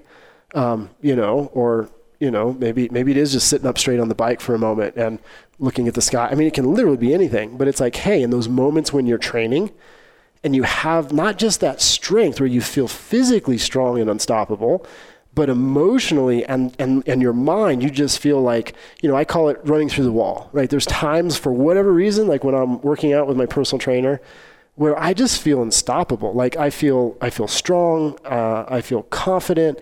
Um, my mind is focused, my mind is fully present there, like what we think of as the zone, and it's just sort of amplified. In those moments, I'll take that breath, like, because then it's like, okay, that's my way back there and I call it running through a wall because I got the studio that I train at with my trainer. Like there's this there's this brick wall, and I literally think like I feel like I could just kick through that wall. I could just run through there right now. You know, obviously I can't, but like that's the experience that I'm in, more emotionally and mentally. Physically, I'm executing the same thing I do, you know, you know three times a week, mm-hmm. right? But for whatever reason, emotionally and mentally, that day I'm turned on different. Now, by way of reinforcing it, now when I really need it, I can pull on it mm-hmm. right? And I'm there more consistently and more frequently, just just like any training. So if we train it preemptively and we know how to do that, then when we need it in the event, we've got it. Like So I, you, you come up with the you you come up with the the tell right or the the physical Yeah, name what you're going to train, Yeah. like the emotion that I want to feel, and and the thought strategy that Mm-hmm. links it because emotion and thought are always connected, right? We never feel something without thinking in coherence with that emotion, right? Period. Like they're always tied together. So it's like, okay, the emotion that's going to serve me in this place in life is confidence or peace or whatever. Okay, here's here's the thought that I'm gonna tie to it, right? And and the thought that I tied, right, to that that idea of strength and unstoppability was like I literally hear, you know, my, my master's voice when I used to, my martial arts master, when when those moments when I did want to give up, and his voice just kind of like because I wanted to make him proud and like if he believed in me, I, I could believe in myself. And so in that moment there was like like hope, but then there was this, this like unshakable strength that I felt for a moment. And then the thought was the body can do it yeah. the body can do anything that I'm gonna, you know, tell it to do with the mind. And so it was like the body can do it. The mind is strong enough, right? So the body can do it. The mind is strong enough was sort of my anchor statement. And then the emotion that was there was just a sense of, of unstoppable strength is the is the word that I would have for it, or just like unshakable confidence and joy, like like you just feel lit up, right? Um, and so define what that's going to be for you. Like like what's the emotion? What's that that thought anchor?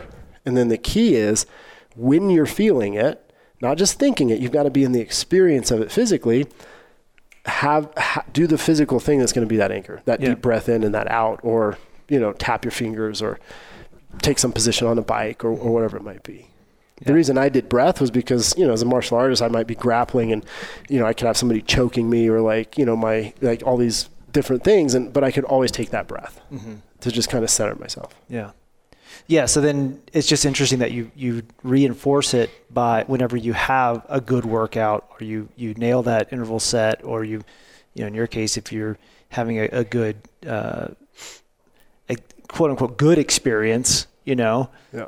so that whenever things aren't going well, you can tune into it and it's going to take you back to that, Yeah. that mental place. And it also teaches us to focus on that good experience or that or that zone or that that thing we want to dial in because you know again training is repetition so if we if we feel doubt in ourselves we feel fear we feel anxiety like we feel that because we re-engage it every day over and over and over again mm-hmm. and it's become like a movement pattern in the nervous system. It's just become what our norm is. It becomes what what we're where we're used to driving if we start focusing on a new experience and we start activating that and we go back there again and again and again, we're training that new emotion. We're training that new way of thinking, that new way of perceiving reality, and then reinforcing it hopefully with action. And if we do that enough, we don't have to effort it anymore. It just becomes an unconscious reflex. So is that setting? Is that like is the same thing as is setting your intention? Like if you walk into, um, if you know you're going to go do a workout, right? Like you're in your case, if you're going to walk into the gym and and start your workout, do you take a minute and kind of do that same focus and, mm-hmm. and kind of bring the intention to what you're doing right now?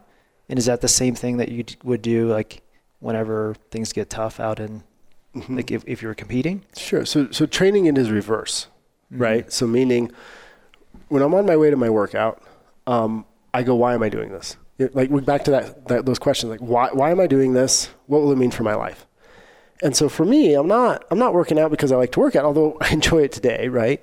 Um, but like when I'm on the way to the gym every morning, I got this, you know, it's a 15 minute drive to, you know, to where I train, and and as I'm going there, I I go to what it means for my life, and I go, oh, you know what? Because I'm doing this, um, you know, I can get on stage three, four weekends in a row. Um, I looked at my data. I, I, I wear some biofeedback devices just to know how much energy I'm putting out, um, and I, I did the the walking equivalent of a marathon. It was, it was 20 miles, right, in a weekend. Um, and then I work all week sometimes, and I do that again. So I'll do like, you know, three, three from a from an energy perspective, like three marathons, three weekends in a row. So I like it's not an option for me if I want to have the energy to do that. Um, I have to train. I have to keep myself fit, right? So on the way to the gym, I, I think about being on stage and you know the the transformation that we create in people's lives, and and just what happens for people there, and and and that these people are relying on me to show up, and that it's important to me that I show up because it's like I'm fulfilling my life's mission. So I tie this idea of my life's mission to that workout. And when I think about, you know, what I do, you know, every day, when I think about, you know, making that difference in people's lives, like really showing them how to go from suffering to thriving in life and, and training people to go from, you know, living a good life, but then taking it another level to, to really realizing their inspiration, their dream, like that lights me up and that immediately activates a sense of like overwhelming joy and passion and inspiration emotionally because because I think about that, right? It's meaningful to me. And so when I feel that emotion, right, just like talking about it right now, I can feel it, then I walk into the gym and then I lift. And so all of a sudden I've tied that to the workout and you know, I'm making those connections, right? Because again, we train emotion in two ways. Like we feel it, we're training it, right? Whatever we feel and whatever we focus on, we're training ourselves to go there again, right? It becomes a reflex, becomes a routine. And the more consistent we can get ourselves to feel a certain emotion, the more prevalent it's going to be, the more consistent it's going to be in our life. And then if we want to, um, you know, drive things in our life or connect that emotion to to the events that we engage in in life, so that we can reinforce it and feel it more frequently. The the key to doing it is feel it when you do it, right? Neurons that fire together wire together. Like that's a popular phrase in neurology today. And it's very literal. Like if I feel passion, inspiration, and joy for sort of making a difference in people's lives, and then I connect to what it means for me, and I literally go in there and swing a kettlebell, well, then all of a sudden the opposite happens. I grab a kettlebell and I feel like I'm living my life's mission, swinging a kettlebell 50 times, right? yeah. And because that's what we teach the nervous system. Okay, people who bike and love biking, it's because they feel alive, they feel passionate, they feel connected to nature, they're one with the universe, they're on their bike. So now the opposite happens. Like they feel like shit, they get on their bike, they're one with the universe. Like, like we train that that connection. Like that's just how the the brain works, right? Mm-hmm. So if we think about it as I feel X, I do Y, now X means Y, Y means X. Okay? Now for most people this is completely unconscious event right? They, they feel a certain thing, they do something, and then they connect emotions to behavior activities, but they don't know that the connections are even happening. When we just start to pay attention to it, we can start to see, oh, this emotion that I feel actually does drive this behavior called, you know, golf, drinking, yelling at my spouse. Like there, there's an emotion that happens and then we fight, you know, and yeah. it's like, it, it's, it's been trained and ingrained and we didn't even realize it happened. So if we want to disengage the event, it's about learning how to turn that emotion off. Now I don't have to engage that event if I don't choose to. And then if we want to get ourselves to, to take action towards certain things, it's about activating, learning how to turn the emotion on first, and then linking it in the right way to the behavior that we want to uh, get out of ourselves. Mm-hmm. Now, if we do that over time, we're in that really tough spot in the race. We go back there it's like it's all over for me, or like I want to bail, I don't even want to do it. Uh, now we can go back to that vision or that that that trigger. I call them like anchor, that trigger anchor that that wakes up that emotion and that that thought in me again. And then we can leverage that to finish. We can leverage that to give ourselves the yes. We can leverage it to. We, it now becomes a tool in our belt, but yeah. it's not there if we don't condition it a little bit. Well, and I feel like I've got, you know, so many clients. They, they come they come in, they want to they have a goal. They they that's why they look for me and they say, hey, you know, I want you to help me prepare for this event. So we set out a plan, and you know, then they just follow the plan. And there's there's um, which I think is going to get a part of the way there, sure. right? Like if you just follow this plan and trust the process, and you know you know you're going to be physically ready. But you know, I think getting people to understand that training that that intention is as important as training the legs to pedal the bike. Yeah. You know, because that's what's going to help whenever you know, like you were saying, the, the the body could always do more than what the mind's saying that you can. So, you know, to to keep pedaling the bike whenever it really gets tough. You got to, as I say, you got to train the vision and the why as you train the body. Because mm. the vision and the why is what gets linked. us to take action in the first place. Like mm. linking those two things together is what translates to extraordinary action or that mm-hmm. compounding effect like we were talking earlier right it's like like big events don't just happen like you were talking about your 300 plus mile race like that didn't just happen. Right. Like like there was a there was A a, a an, of prep. amazing amount of micro steps that occurred way before that throughout your entire life, really, in terms of athletics and training and passion on health and all those things, right? So it's like because those emotional and mental connections got tied to training, all of a sudden, like you did that Monday and you did it again Tuesday and you did it that week. And then you were able to show up and do it the next week. And then you were able to do it the next week. And then you were able to do it for the year. And then that turned into five years. And that turned into 20 years. Now, all of a sudden, this extraordinary event was the result of, of, of in a one time manner, a, a really um, unextraordinary moment, right? Like when when we show up and we, make, we do our thing that day, it's unextraordinary. But to, to, to be persistent over time is the thing that's extraordinary. And, and that's the thing that turns into outstanding outcomes. Right. Mm-hmm. And the key to, eh, you know, consistency over time is again, we go back to the inner game. Because without that inner game being dialed, there's just no way we're going to be able to show up that day to do X that fulfills on our vision and, and our why. So it's I mean, you almost have to make it so that it is, you're, it's happening subconsciously. Yeah, I would right? say it, it's part of the training. Right. Just Yeah, like I said, like when I go to the gym, I'm training the inner game. It's just part of the training session. right. You know, it's just part of what I'm doing that day. And then if we teach ourselves that, you know, around athletics or, or in the gym, you know, all of a sudden you're, you're at work. The same techniques. Like, okay, I'm working and I'm training the inner game while I while I engage my career. Mm-hmm. Like I, I have to constantly train my inner game as an entrepreneur. Otherwise, I wouldn't succeed. I would have quit a long time ago. Because like the what I have found is that the fortitude and the level of discomfort that I that I face inside of being an entrepreneur really does make my athletics feel like it was not that hard Piece of cake. back in the day. Like if I like when I think about all the things I did in martial arts, it made me capable of doing what I do inside of my business and as an entrepreneur. Um, I wouldn't be able to do it without it. It prepared me for that. But the level of discomfort that I engage at times or have to face at times as an entrepreneur makes makes my athletic training seem like it was easy. Like it makes me want to go back to the, to the dojo Yeah. sometimes.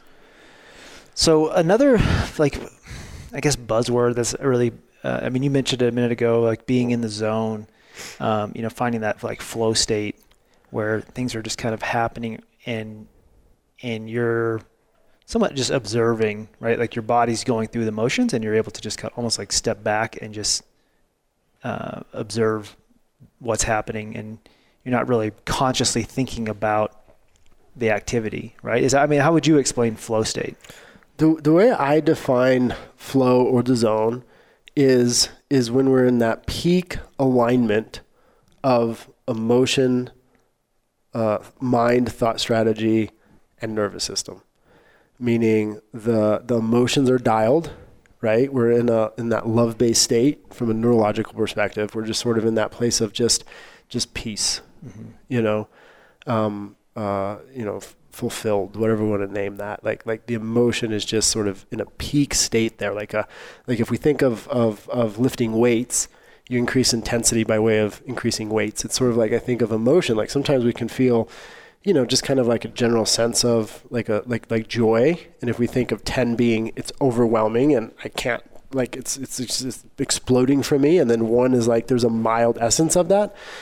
Peak state is when um, that that sense of peace or or love based state is at a ten, and then the mind is is still.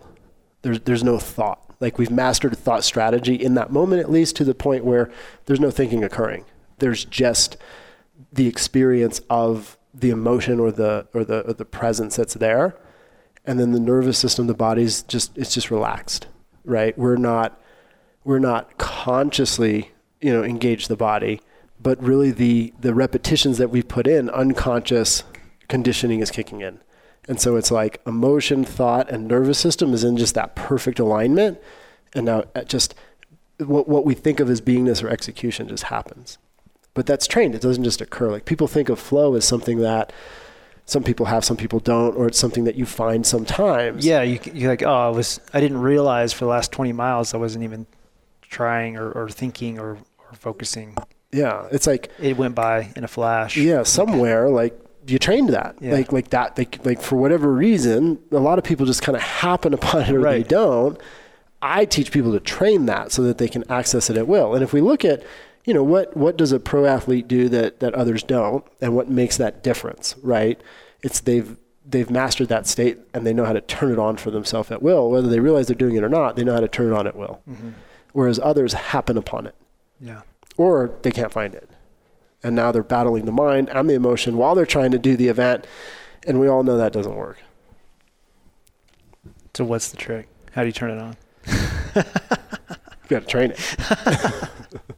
By by getting to that state, like you got to find that flow state and, and recognize it. Because I feel like when you recognize it, you're out of it. Yeah. Yeah. As soon as you go, oh, I'm there, you're no longer there. Right. Like, um, and, and, and for me, now we go back to it's really easy to turn on once you've trained it, like, like anything, right? But if you haven't trained it, you can't do it. I, I remember when my martial arts master decided I needed to do what was called a 540 spin kick.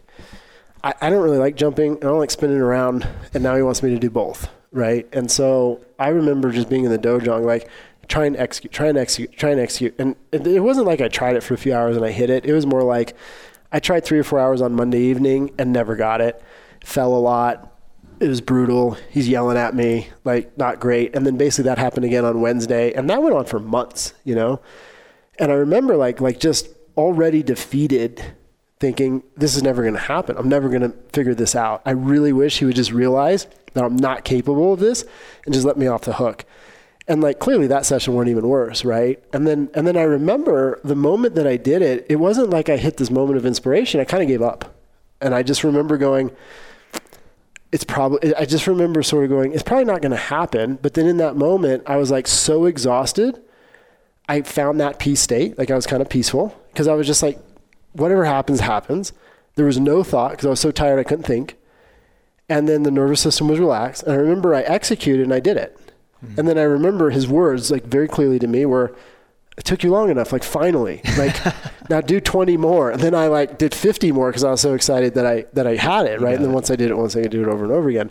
But I look at, okay, that was before I knew and understood how do I train emotion and mind, right? So I just had to like effort until I happened upon it. And that's how most of us sort of access that. And then maybe we get back there, maybe we don't, right?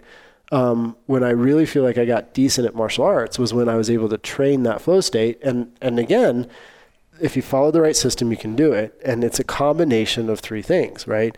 Number one is, is the right breath practice so that you learn to relax the nervous system so that it can, can move into that we'll call it automatic space. Like Wim Hof breathing. I, I don't know. Wim Hof won't do that because it overacts activates the nervous system. What's what's required is more of a deep circular breath. So like mouth is closed, tongue touching the palate of the mouth. Start at the top of the head, work your way to your toes, completely relax the body, and then gently breathe in through the nose until you find the very top of your inhale without straining. As soon as you find the top, go straight into your exhale until you find the very bottom and then just continue that pattern, you know, for 20 minutes. Like start with 20 minutes, work your way up to an hour, right? Where you just basically are doing that circular breath, focusing 100% on the breath. And then the mind will want to go places. It'll want to think about work. It'll think about your training session. It'll think about this, think about that. Like the mind will want to go places and you'll like forget that you're even breathing. Bring yourself back to your breath. What you'll do is in time, you'll be able to sit down 20 minutes, focus on your inhale, find the top, focus on your exhale, find the bottom, and you'll be able to do that consistently without deviation of focus for 20 minutes. That what that tells you is your your mind and your ability to think and focus is now getting stronger, and um, nobody, unless they've practiced this and have a, a high aptitude already, is going to sit down and be able to go 20 minutes without getting distracted, going somewhere, wanting to get up, daydreaming, forgetting that they're breathing. Like we go all over the place. You got to just keep bringing yourself back there. It's training not just the nervous system to relax, right? But it's also training the mind to focus. And then it's teaching the emotions to calm down. Because you'll notice that when you breathe in that way, you can't be angry, you can't be anxious, you can't be overwhelmed. So you're literally training your emotions because you'll feel a sense of like peace and calm. Eventually, a euphoric sense will come over a person when they get good at it. Um, and then and then all of a sudden it's like, oh, now now I'm finding that space, right? So step one is what I call turning it off. Like like learn to just shut it down because mind. the emotions, the mind, and the nervous system. Because most of the time they're always talking. So people are always feeling something. We're always feeling overwhelmed. We're always feeling anxious. We're always feeling excited. Like there's always some emotion there for most people. They just don't realize that it's there or a low stress state the mind is always thinking about something, right? What am I going to do? What am I doing now? What is this person thinking about me? They're thinking about what they're going to say before the other person stops talking. Like they're constantly thinking, and then the the the, the body is always talking too. Like we're always in a little little bit of a stress state. Like we're always a little bit tense. We're we're fiddling with our fingers, right? We're clenching our jaw. Like when I when I train people and I sit there and either just watch them sit, or like when I bring them on stage and we do work at like weekends, like you've seen, they're always doing something with the body that's active, they have no idea what's going on, right? Like mm-hmm. like a little twitch with their their lip or, or whatever. So it's like like like really shutting it all off. Like get the get the emotion to be quiet, get the mind to be quiet, uh, and get the body to settle down, be quiet. Now once we know how to stop the train, now we go into what we've been discussing, which is great. How do we turn on the emotion we want to feel? Get the mind to think what's going to be most most effective, and then start to train those um, inner patterns that translate to outer execution. Mm. But but for, the first step is we got to learn to turn it off, um, and then and then trust our training. Yeah, I think turning it off is some of the most uncomfortable part. yeah, I, I remember like like, and I do this on stage all the time. Like, there's times when you know. I know I know my training is there. So I've got, you know, in terms of working with clients one on one inside of every walk of life. Like I've literally put in tens of thousands of hours at this point, you know, coaching people, training people, um, in, in playing the inner game, right? And and I've got the same amount of time or more, you know, on stage and conducting seminars. So I know that I, I know I have the skill, I know the talent's there.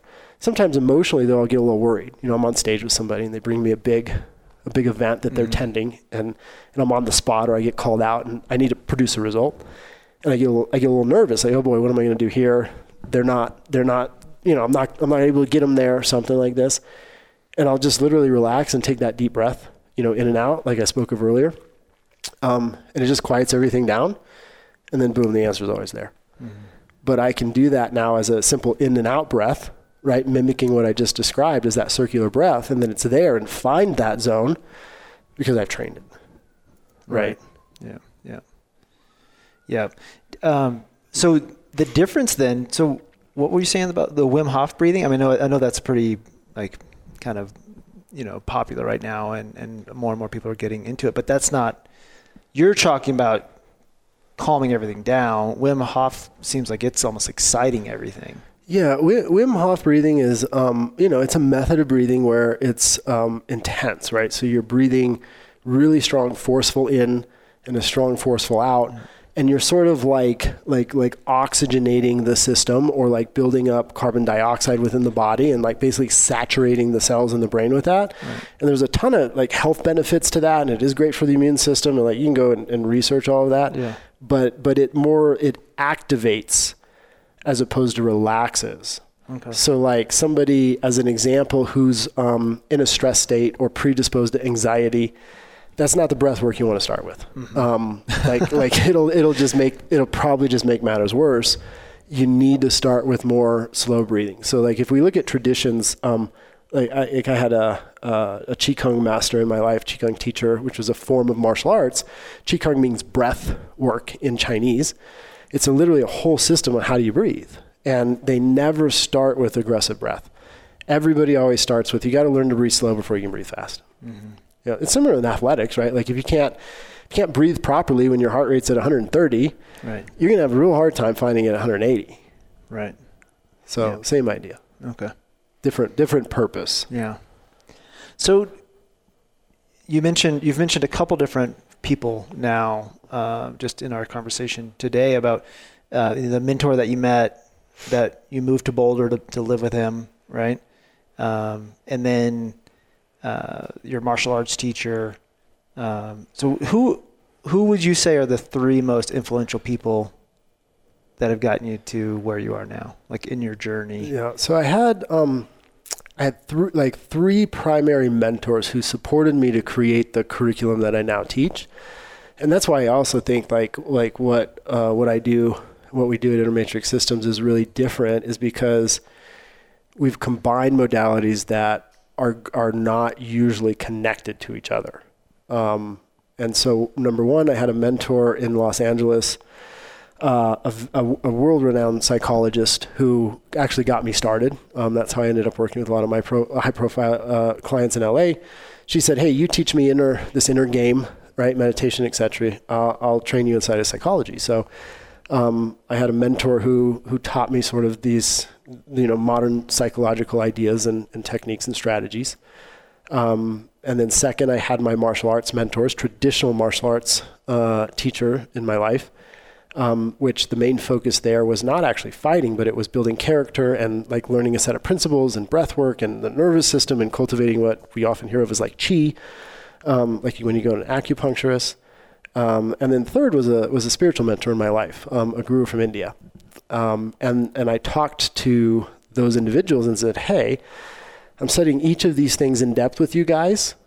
I'd like to combine it with these other things, and I even er- introduced my. So it was all happening simultaneously. Oh yeah, I even introduced my mentors to each other because I did, I did all three of these things for for 14, 15 years or better, and not like, you know, dipping my toe in an hour a week, like living it. Like I went to India and meditated in a temple for four months straight, like like really just lived it, right?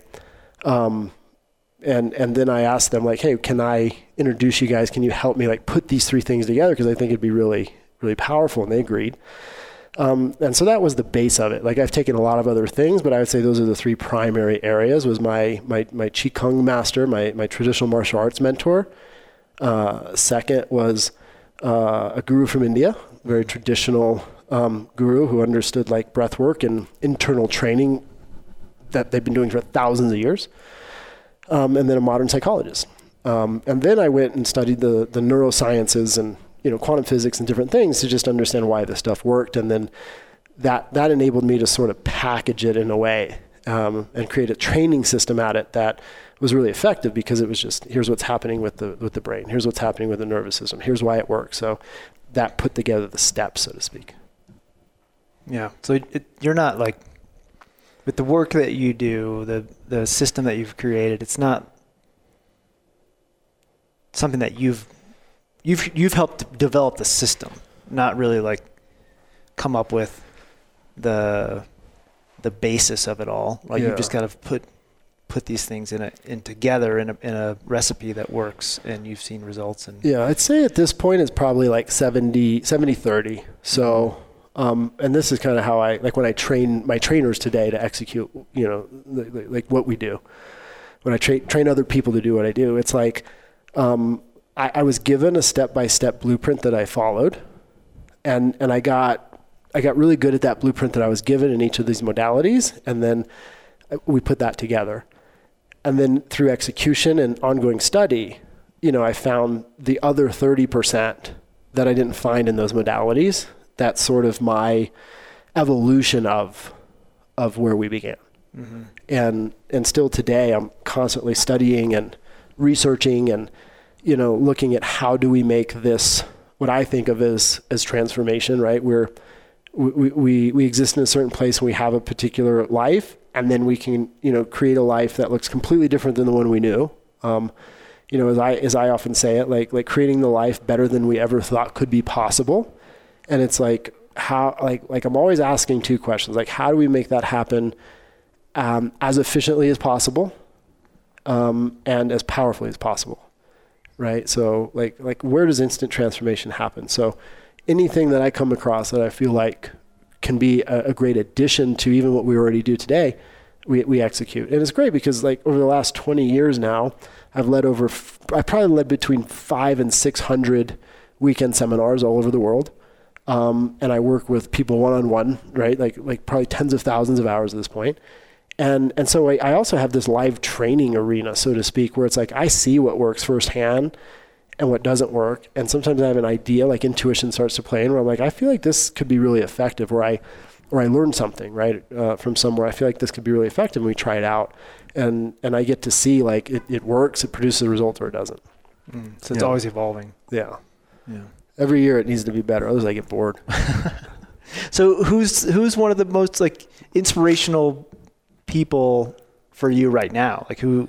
I mean, because you have these these three people that you that you just went through that kind of got you to where you are, and then who are you looking who are you looking toward now for like that drive or inspiration or like oh wow Um, that that's they're doing something really cool. I, I kind of keep my eye on on people creating just what I think of as as huge impact in inside a service and making a difference. Um, because I, I, I, I want I hope to one day, uh, you know, or I should say I have a vision that I'm committed to fulfilling of, of having a similar impact, right? So when I look at, you know, the like Nelson Mandela and like just the influence that he's able to have and the difference he's made in people's lives, like that's somebody that I go to. Or, you know, when I look at Oprah Winfrey, like where she started to the kind of influence and impact she has today and the way she serves and, and, and, and the way that she contributes to people's lives is inspiring to me. Giving away cars and Um, stuff. Oh, all like, like, like all of the things, you know, like You get a car. You get a car. so you know so so many people are you know through her network and her television show like like like the book club. yeah just like saved lives right Yeah. um, and then and then I look at people like Elon Musk right where he's like like he had this insane vision that now people are kind of buying into like like going to Mars and Right. you know like like changing like like the way we manage fuel from like gas to to solar and, and building what he what he's built right yeah. um, so so people playing the game at that level that that are doing it not for themselves, but really just because they they they believe wholeheartedly and like leaving the world a better place than than they found it. hmm Yeah. For humanity. Right. Yeah. Yeah. Hope, yeah. We got like like like like what's the point of purpose if we haven't left um, a positive contribution with the life that we lived? So what are you working on personally for yourself? Like, where's that? Where's that point of improvement for you? uh, r- r- point of improvement. Like I think the the two places that, that I'm always looking at is um I mean I'm always um I'm always fascinated by the evolu- the idea of like the evolution of consciousness, right? So so like every year I kind of tune in. And, and I ask myself the question like am I am I the same person as I was last year? And that's not so much like where I live or you know the job I have or like the money I make. It's it's more the question of you know, do I see this the world the same way that I did last year? Um, if I look at like the the way I feel, like my primary emotions, right, or the the ideas I have about the world, um, you know, the the philosophies that I drive or the principles that I live by. Uh, have I gotten better at living those principles, and and have my principles and my and my guiding, um, you know, sort of uh, morals gotten better? Am I a better person? Am I a better human being? Um, you know have i evolved uh, emotionally mentally and, and as a human being is really what i strive for at this point like what what experience can i access of myself? And and how can i see the world different than the way i see it today? You know i've had so many experiences in life like many of us have had i'm sure where it's like you believe the world to be one day and then that that idea of the world gets shaken and you just realize it wasn't that way. And and that's happened enough times for me where I go, I I feel like I'm pretty certain that the world is this way in terms of the way I perceive it, and I'm also certain I'm wrong, and so I look forward to sort of obliterating that paradigm for myself and seeing the places where it's not the way I think it to be, and you know accessing the evolution of the way I can perceive it. How often do you fail at executing what you teach? you know what I mean? Like, Yeah. like, so the we have a lot of mutual friends and Yeah. uh, the community in our area here seems to have this idea that you don't mess up. like you know, if you're dealing with uh, uh, customer service and you don't ever get fired up and Yeah, say, yeah, ah, sure. "Fuck it." Sure, I get it. Yeah, I, it's, it's interesting because um, I don't think I've ever taught like when I go and I lead a, a weekend, a seminar, right? Um, I've, I've not led a single one yet where where I just publicly let everybody know, like I mess this up all the time, and my goal is just to mess it up a little bit less as I move forward, Yeah. right? And and so when I when I look at you know, when I when I reflect on a day, I mean, I can probably reflect on any day that I've lived, and I could find two, two, three places, a handful of places where I missed the mark, Mhm. like every day. I, I really do think about it like, um, you know, like a great athlete. Um, you know, I went. I haven't been to a baseball game in quite some time, and probably since I was young. Um, and we went to see the Rockies play. You know, a few weeks ago uh, with my my girlfriend's parents, and I was reminded when I looked up at the scoreboard when they would put up the batters. Uh, the batting average, right? Um, before they went up each time, and I was looking, and it's like you know 350 and 250 and 150 and you're like oh that's the pitcher and you know and and then you, and then it occurs to you like the fans in this in the audience like they expect those guys to hit a home run every time like they really do Yeah. and if they don't like like like stuff goes down right like Right. like they're like you idiot why can't you get it right like pay attention Yeah, and you're professional. yeah, you're professional. You should hit. You should hit a home run every time. Like, how did you not? Ca- how did you not catch that ball? You should catch the ball every time. And you're like, wait a minute here. Like, look at the statistic. Like, they missed it seven of ten times. Right. And they're they're like the best in the league if they've missed it seven of ten times. So, I feel like if I hit it three of ten times, I'm doing good, man. Yeah. And hopefully, I can get up to four. There you go. Yeah. Um, for me, it's not about perfection. Perfection is a, a lie. It's something that we never attain. The pursuit of perfection is an awesome journey to be up to. If we understand we're never going to get there, and and what's most important is just evaluating, kind of like like what started our journey today, right? Which is, um, hey, here here's how I'm doing. How can I do it a little bit better tomorrow? So is that enlightenment? Like, is perfection enlightenment? or is Um, enlightenment like being okay with the fact that it's not perfect? You know, I uh, uh, my personal idea around enlightenment is it doesn't exist. I think it's what we make it out, out to be, and and the reason I say this is because I like like I dove into some you know interesting training, some that were amazing, some that were really bad, um, and I remember being in in like India, right, or or Taoist temples meditating, and and them talking about this idea of enlightenment, or you know, I got to spend time with, as an example, this gentleman who taught me inside of a lot of the internal training, you know, methods that I that I teach people today. You know, he literally lived in a cave for eight years, like like old school. Never left the cave for eight years. Um, his assistant, or you know, would bring him a glass of milk a day. He would drink a glass of milk a day, and he he stayed in meditation um, in that cave in the Himalayas for eight years Just surviving on milk. one one glass of milk a day. That was it. And and sat in the same spot, and then he would do yoga, you know, uh, movements uh, twice a day to keep his body capable of sitting that long. But that was all he did, right? And I, and, I, and he told me he slept like, I think it was like like he actually slept like four hours a day or something. 'Cause you don't need to sleep a lot when you're just sitting, there Sitting, yeah. meditating, right? And then he ended up, you know, his his teacher asked him to, you know, come out of the cave and you know teach others and whatever, and he didn't want to, but he did it.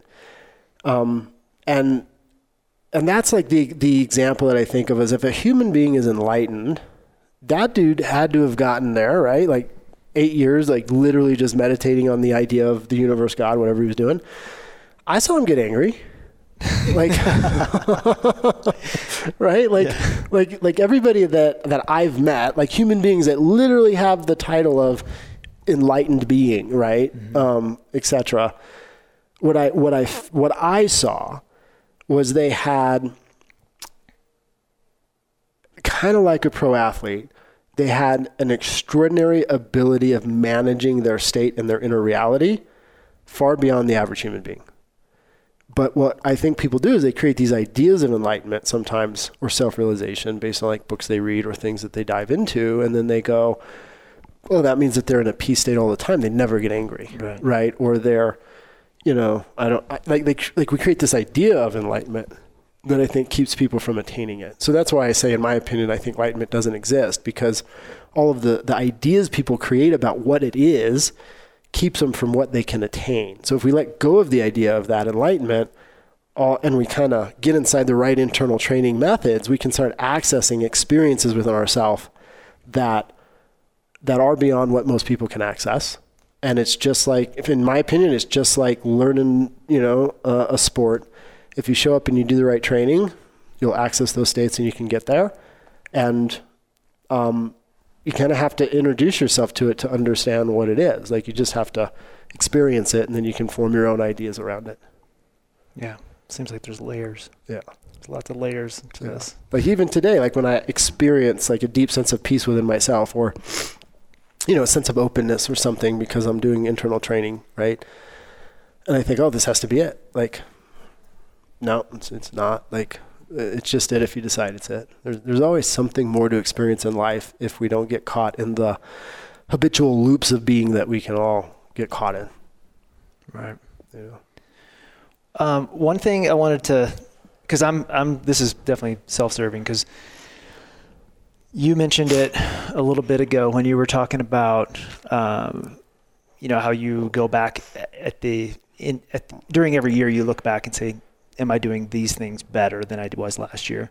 Yeah. One thing you didn't mention was physical body, because as we age, right, we're not always to, able to continue to perform at the same level that Yeah. we were 10, 20, 30 years ago, right? So, um, whenever you, so you won three world championships, is that right? As a martial artist. So, and then at that point, did you just step away from martial arts altogether? I mean, I know you said you still you still practice some now, like in your training, because you Mhm. enjoy it, right? Yeah. But was competition just that chapter was over for you, and you just started doing something something else, a, a different journey, or Yeah. how do you? I, I, I'm thinking like for me personally, you know, like I've been racing at a certain level for a long time, and you know I've slowly started this transition, but I don't see the transition happening in a way that's just like that chapter's over and I'm no longer a bike racer, Mhm. you know, and, and that has de- has defined me for so long, you know, of being like this identity of identify as a cyclist, as a racer, and then I think there's probably a little bit of like fear there of Mhm. if if I'm no longer racing a bike, or at least not racing a bike at the expect, expected level, then who am I? What am I doing? You know, and I think that um, was that something that you dealt with as a martial artist? hmm For for sure, it was it was interesting because when I when I transitioned from martial arts, uh, it, it it was interesting because I never wanted to compete. Like I really got back into martial arts because I felt like I needed to get back in shape. I had a mentor that kind of, you know, urged me to make sure I build my physicality up for what I would be doing in terms of like teaching on stage and traveling and things like this. And um, I was like, I was in okay shape, but I kind of took like a year off of training and, and, you know, to be completely transparent, I got a bit fat and like not, it wasn't great. So I really just get got, went back there because I was like, this is what I know. This is, I know how to get back into great shape because I was once there. Um, and, and then through that process, my men, I, I like, it, I, I just remembered the passion I had for martial arts. And my, my, I asked my teacher if he trained me privately. Um, and he told me no a bunch. And then finally he said, okay, I'll train you, but you have to compete and you have to win. And, and I was like, No pressure. and I had no idea even what that meant. Like this was a traditional martial arts from Korea, and I, I didn't even know what he was really asking me. I just knew I really wanted to train. I was willing to write the blank check, so I did. like Hapkido or what was it? it was called Hwarangdo, Okay. um, and so I so I jumped into it, um, all in, and you know eight eight years later, right? Um, the the last three years was three world championships, and at the end of it, he quit training us. There was um, there was four of us that trained privately with him at the time, and and he, he he decided it was time for him to transition teaching and training people, which was fine. He did it his whole life. Um, and then he actually was asking if I would like, like take over the school, and I was real clear up front, like I'm not here to run martial arts as a business. Like I'm doing this for my training and my fitness. Um, that's not that's not where I'm going. So it's kind of like my my reason for being there kind of ended. And then I remember I had an experience when I was competing where the first world championship I was really excited because it was like I fulfilled my goal, like I fulfilled my promise to him.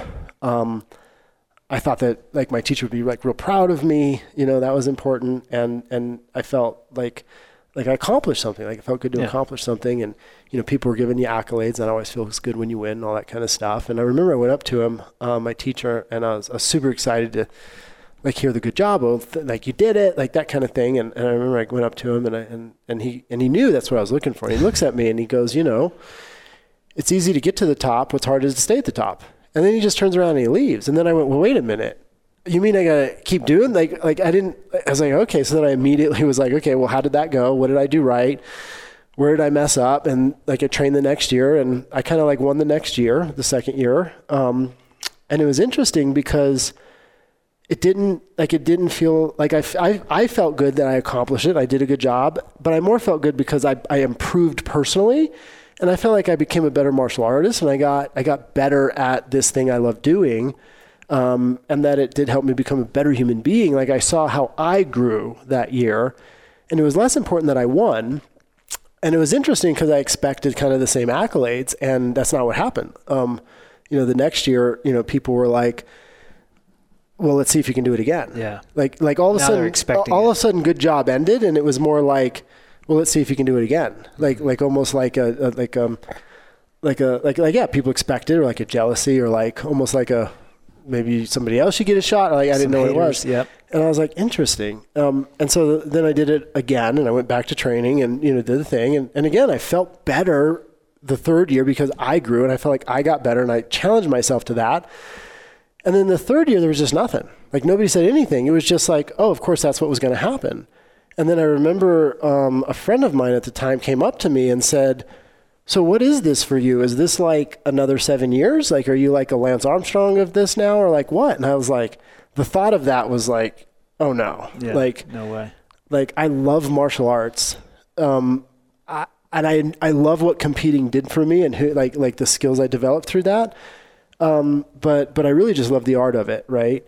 And so when I um, when I decided to disengage martial arts, um, I, I I really did it because my my focus of life was changing, and it was kind of an intentional act where I went, okay, I'm not going to be like the MMA world champion of the world. I'm kind of like a, you know, in my mind, I was like a big fish in a smaller pond, so to speak. Like I felt good about my accomplishments and what I did.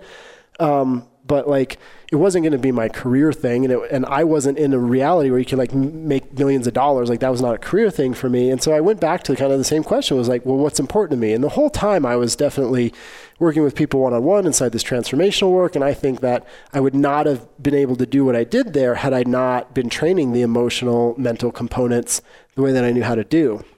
Um, so it was a great platform for that for me. And so when I left martial arts um, I remember like I took a little time off, just kind of going like, well, what do I do now? I felt kind of lost, you know. Um, and then again, I kind of was like starting to get out of shape, and I was like, I'm not going to do that again. So I went to the local MMA gym just to do martial arts again. And I quickly realized that it was now in me. Like I couldn't just train martial arts because as soon as I was there, I was like, "Who's the best guy? How do I win?" Like I went right back into like competitive mode. And I was like, no, no, no. Like, like, like, it took a few months, and the guy had me talked into doing a fight, and I was like, this, this is not good. Um, this it did make sense for where I was going, right? So then I, I had to stop, and I remember I said, what is fitness for me? What is that going to mean? Like, like where, like where do I dial this in for me? Um, and then I went back to, well, what does it mean for my life? What's important to me now? And you know, I was now in my um, late late twenties, going into my thirties. The body didn't heal the same you know, martial arts is you're, you're always getting injured. Injuries were taking longer to heal, and I just realized that like you don't really get this or, or really believe this when you're kind of in it. And I think endurance athletes are a little bit different, but when you're when you're in that kind of thing, like you're not doing in your mid 30s what you did in your 20s, and you might pay for it differently in your 50s if you keep doing it, Mm-hmm. tearing hamstrings and you know breaking stuff and whatever it was. So I was like, I don't, I, I kind of want to like, what do I want in terms of fitness and my body for my life. And I was like, the things that, that were important to me are like things that I, I enjoy being athletic. So I love riding mountain bikes. I love skiing. I love being outdoors. I love hiking. Um, I love what I do for a living, and I need a high level of fitness just to be able to do that. So I recalibrated and I went, um, based on how I want to live and what's important to me, where does fitness and health fall into that? And so health and vitality became an essential component for me to be really, really dialed in at. And I and I want like I do like set some personal goals still of like, you know, body fat percentage or how I want to feel or maybe some, you know, things that I want to accomplish on the bike or things like this. But that's more so that I make sure I stay in just great um, uh, health and fitness so that I live the life that I want to live. And um, and so so I kind of had to redefine what it was going to be for me because when it was no longer competing for me, that's what kept me in shape, right? Like that's Yeah. what drove me to do the things that I was doing. And when I kind of pulled that lever, and, and I was identified, like I did, like you said, I identified myself as a martial artist, as a competitor, and a and and and one that you know wanted to execute at a really high level. And so when I sort of stepped out of that role, I realized that I didn't step out of the identity, and that created an inner conflict because it was like, well, wait a minute, this is who I'm supposed to be, and this is not what I'm doing. So I kind of struggled with that a minute, but then it really ended for me when I stopped, and I really said, what do I want for my life, and where does the body, where does fitness fall into that for who I'm going to be and where I'm going, and I really made this that clear vision distinction that I'm going to be the, an entrepreneur. I want to build this business that really transforms lives and makes the world a better place. And I need the body that makes that possible. And that's actually part of why I got more into mountain biking is because I realized like the way I trained for martial arts wasn't really the best way to train for, for endurance and for what I needed in terms of energy capacity for the things I, I was aspiring to next. Yeah. So so the short answer to that big long thing is I had to stop and redefine what what I, what the body was going to mean for me next. And I do this with a lot of athletes, especially pro athletes, where that was their life, that was their career, that was their identity, that was everything. And then we all have to face the reality, depending on our sport. You know, maybe we can get away with it a little longer than others, right? If you're a pro NFL player, you're you're not 50 doing that. No. Right? Like that's that's very unlikely. Um, anomalies make it to 40s, but that's very rare. Like you're probably 25 and you're done. Yeah. Kind of thing. Yeah, I think it's like four years is the average career. Yeah, and then a lot of those athletes who did that, like it's so intense, it's so experiential, and that's whole, their whole identity that like they're kind of depressed the rest of their life if they don't redefine that for themselves. And, Yeah, and a yeah, lot of them are depressed the rest of their life because they don't recalibrate that for themselves. So the key is to kind of go back to exactly where we started, which is, wait a minute, define my purpose now. Like this, this chapter's complete. except that. I- I'm not complete. Like no, no. Everything that I learned here, everything that I acquired here, I can now leverage for what I'm going to go do next. And so, great. What's the vision now? What is my purpose now? How do I reinvent that and start moving in that direction? And then define what fitness and the body and athletics means for that. Because we we all have a body, and we're all going to require that differently depending on what we aspire to. Yeah, that recalibration Yeah. of redefining the vision, right? Like you, and that's, I mean, you achieved, you achieved it, you attained it, right? Like you, you got that vision of, you know, being that at the very top of that competitive sport, and then having to re reevaluate. Yeah. Right? Yeah, and that's what really taught me. It just reinforced sort of what I what I what I train people now inside of, which is like that question of why am I doing this? What's it going to mean for my life? So, hey, I need to win this race. Mm-hmm. Why am I racing? What's it going to mean for my life? If I tie things like I'm going to leverage it to be a better person, I'm going to use this to learn about myself. Um, it's going to it's to help me to train my emotions in my mind so that I can be better with my husband, my wife, my family. Right? If we like, if we tie the why in that way, well, well, now we're probably going to be better at what we do. We're going to go further with it, right? But but then when we do decide to make a transition, if we are competing at a high level, we're able to do that and and reinvent ourselves. So whenever you're looking at um, what does it provide for your life, for you, what is what does sports cars provide for your life? so I know you're a car guy. Yeah, I'm definitely a car guy. So what is that? How does that fit in? yeah, yeah. It's just an experience that you enjoy. For me, I, I I think it's just like I talked about how we feel emotion, we do things, and then they get connected. Um, I grew up again, Wichita, Kansas, not a lot to do. So like I I got into cars. Um, and Like muscle cars or like just muscle cars. Yeah. Like I've never not owned a sports car. Like my first car was like an 82 Trans Am or a 68 Mustang. Then it was an 82 Trans Am and I always had a sports car. And I, I always loved the idea of driving fast. So like, you know, as a teenage kid and me and my friends, like we would go to AutoZone and buy parts for the car to make it faster. And we spent a ton of time in the garage, like tuning up our cars, making them fast. And that was what we did. Like that was fun for us. Like like like we were in the middle of nowhere. We didn't have a lot. There's not stuff to do, right? When you live in in, in a town like that. yeah. I grew up in Arkansas. There's um, Yeah. very, very similar to outside of Wichita, Kansas. Yeah, exactly. So that's what we did for fun. Like that was super fun for us. And and back then, like you know, it, the laws were different. We kind of had the run of the mill. So like if we like you know tuned up a car and we're driving really fast on the highway, we're probably around nothing. And if you mess up, you end up in a ditch and, and that kind of stuff. So it was kind of like what we did for fun. We'd race, you know, build cars and race together and like cruise around in what we built and that kind of stuff. And so that was what we did for fun.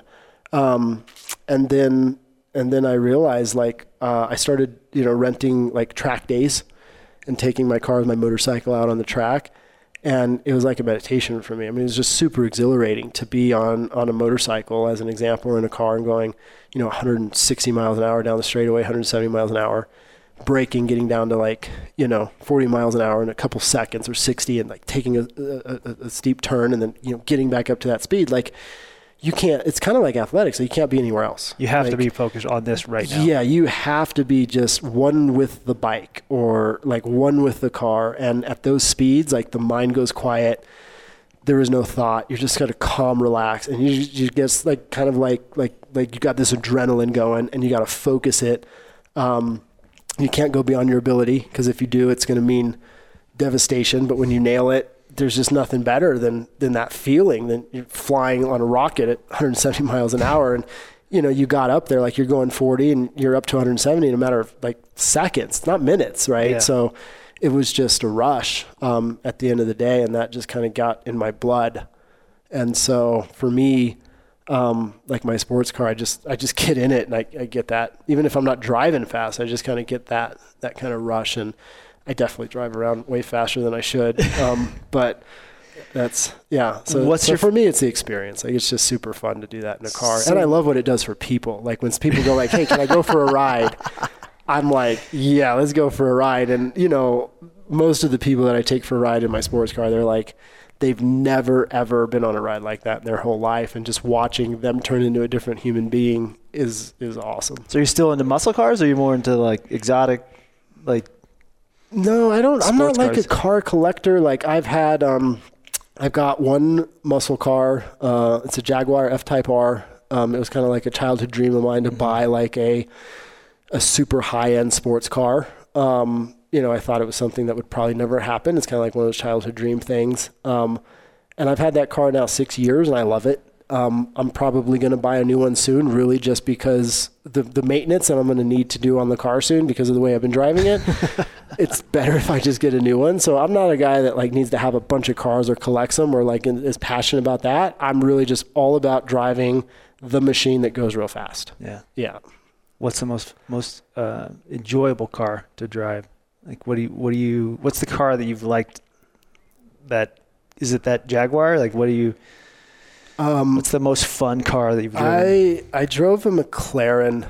Um, I think it was a P720, and and on for- the and track or on the road? on the road. Yeah. Um, and and the way that it's described to me, and I don't know because I've never been in a Formula One car. Like the way it's been described to me is it's like the closest thing to a Formula One car you can have, kind of like on the road in the street, right? That, that that's accessible for the mere mortal, right? Um, and I have to say that's probably true. Like the just the how like the like as fast as that car is and as responsive as that car is like it's it's it's amazing. It's like a race car on the street. It was just uh, it was just fascinating it was just ex- extraordinary. But what a lot of people don't realize about cars like that is like unless you're in it to drive it you're gonna hate it. Because you like if you're going 40 down the highway in a car like this like it's you just feel every bump on the road. It's like beating the crap out of you. Like, like, Yeah. like you've got to be into driving cars aggressively to have any to like that at all. A lot of people buy these kind of cars because they think they're cool, whatever, and then they they keep them like six months. They give it back because they're just like, I, I feel like I just get beat up. thing. Yeah. Like my girlfriend, like when we go out for drives, she like puts her seatbelt on and she's like, you know, every time I ride with you in this thing, I just I just feel like I get beat up. Like, you know, it feels every bump in the road, and you're taking turns fast, and uh, but it's like I don't know, it's it's it's exhilarating for me. It's Yeah. super fun. Like when I'm in the car and I'm driving, I'm thinking about nothing. It's just, yeah, kind of like a bike, probably. Yeah. Yeah. Right. yeah. So for me, it's not about status or like well, I think what happens any of is that stuff. It's just like it's just so fun to do that in a car. And the reality is, you can't have that experience in just any vehicle. And and if you've never been in a car that's gone zero to sixty in two and a half seconds, and you've never done 170 miles an hour in a car, you, you can't relate to what it's like until you kind of do it, right? You Yeah. have to have the experience of it to put it in context. And like, I don't know, could I have like a sporty-ish car and have fun in it? Sure. Is it going to do that? No, No. it's different. Yeah.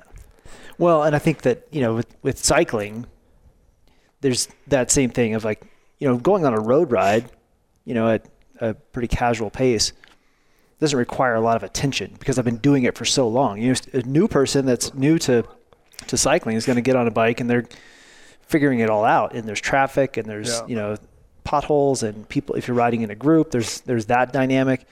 And there's also managing the bike, right? So, mm-hmm. but once you've accomplished that mastery of just you know re- repetition and riding to a point like you can you know take your hands off the bars you can take a jacket off you can Yeah. you know pull food out from your back pocket those kind of things that you know for like a, a novice is Yeah. you know doesn't even seem possible but i mean is that the the concern that at some point like driving a car that fast is or a, a motorcycle or whatever is like it's a little boring no not, not, not Never for me. I think, mundane. I think part of it is that, and I don't know, like, like, again, I'm not like professional. Maybe if you're a race car driver and you just do this all day long, like Mm-hmm. maybe they get there. I have no idea. But for me, the consequence of an error Sure.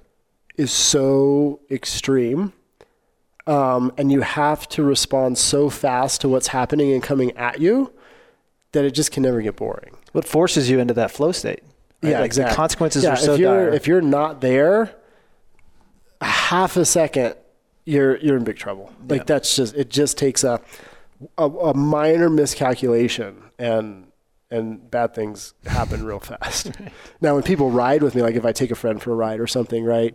Like I took my like my friend for a ride. Um, it's actually my my girlfriend's boy or my my uh, my sister's boyfriend, and uh, he looked at the car and he's like, "Dude, can we go for a ride?" And I go, all right, like, all right, sure, let's go. So we go for a ride. And again, like, I like to see how people are going to react, you know? so, you know, I went out where there's not a lot of traffic, whatever, and I definitely opened it up a little bit, but like, you know, I know it's just, it's just like when you're on a bike, like if you know you're, if you know you can do this, right? And it's like, um, you know, your, your level is like where you can take that is a, is a hundred um, you know, if you're at 80, you know you're totally fine and safe, right? But if that person has never been past 20, 80 is is it, it means something for them, right? So like if I take somebody out, I'm never going to push it past 80 because I don't want to make a mistake with somebody else and Sure. you know safety and all that kind of stuff. So I'd never do that. But at the same point, if somebody's never had a ride like that, you know, I think he screamed at me like slow down five, six different times, and you know his eyes were big. And but at the same time, at the end of the ride, he's like, "That was great," and his adrenaline's going, and he's alive in a way that he probably isn't a lot of times, right? And then you know, and then he, you know, he's also looks at me and he goes, "It would be really awesome to be able to just put a car right where you want it, the way you can do that, right?" Um, and so it's like anything else. You got to develop the skill in order to go there. But yeah, when you're yeah, especially when you're on the track. Like, that's my favorite thing is because there it's like there's no other cars. You have to worry about getting hit. You can really kind of test your limits a little bit differently and probably be okay. And if you do make a mistake, it's not probably as dire, right? All, all that kind of stuff. You're not going to hurt somebody else, whatever. Um, but yeah, you don't. You can't be anywhere else. You got to just be right there with what's happening in that moment. Um, and and and yeah, it's uh, yeah, it's intense. So yeah, are, are you intrigued by the Tesla at all? Like, are you a Tesla guy? Are you gonna, are you gonna Uh, go I'm keeping route? an eye on the on the new Roadster that's not out yet. Like my buddy ordered one, um, and I'm gonna I'm gonna go out and drive. Because it seems like as far as you know, technology and and the actual like automobile, it's it's an amazing. yeah, piece it- of work, It, but- sounds incredible. Like the numbers from a numbers perspective, it's insane. Um, the new Tesla Roadster, but um, There's also something about like a naturally aspirated, you know, they definitely feel completely different. I do like the sound. Um, it's interesting because my uh, like when you read the the the CEO of McLaren and and the the I don't know the last thing the the the gas guys are holding on to right because they're like yeah performance wise we can't compete anymore right? Right. they're like yeah but they don't have the balance right so right now they're saying that because of the battery placement, they can't get the right balance, so the car's not going to be as fast on turns and stuff like this. Mm-hmm. But um, but we'll see. Um, yeah, I think I think it's a crazy thing. So I'll drive I'll drive it with my buddy, and I think I might have to pull the trigger yeah. on one if it's everything that it seems like it could be. Right. Cool. Well, I really appreciate you taking the time. We'll uh, end it there. But what um, if if people are trying to find you and, and engage in um, in the the system and, and, everything that you've created? What's the best way for them to do that? Uh, yeah, so just uh, two websites. The best website is just innermatrixsystems.com. You know, you can hop on there, sign up for a program, get started, check it out, see what see what it's like for you.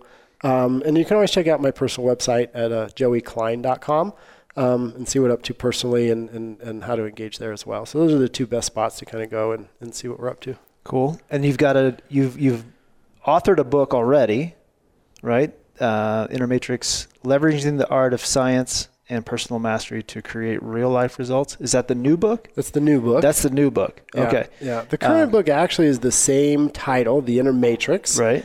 Um, this is basically the rewrite of, of that book. Okay. Um, it's a very different book. It's not it's not the same. Um, we've added a ton of new science as to why what we do works and, and is effective the way it is. Um, you're in it, as you know. Like we've we've got some people's like real life examples of how they've applied this stuff, so people just have a better understanding of what it can mean if you really do train uh, inner patterns in terms of emotion, thoughts, and nervous system um, in an internal per, uh, perspective.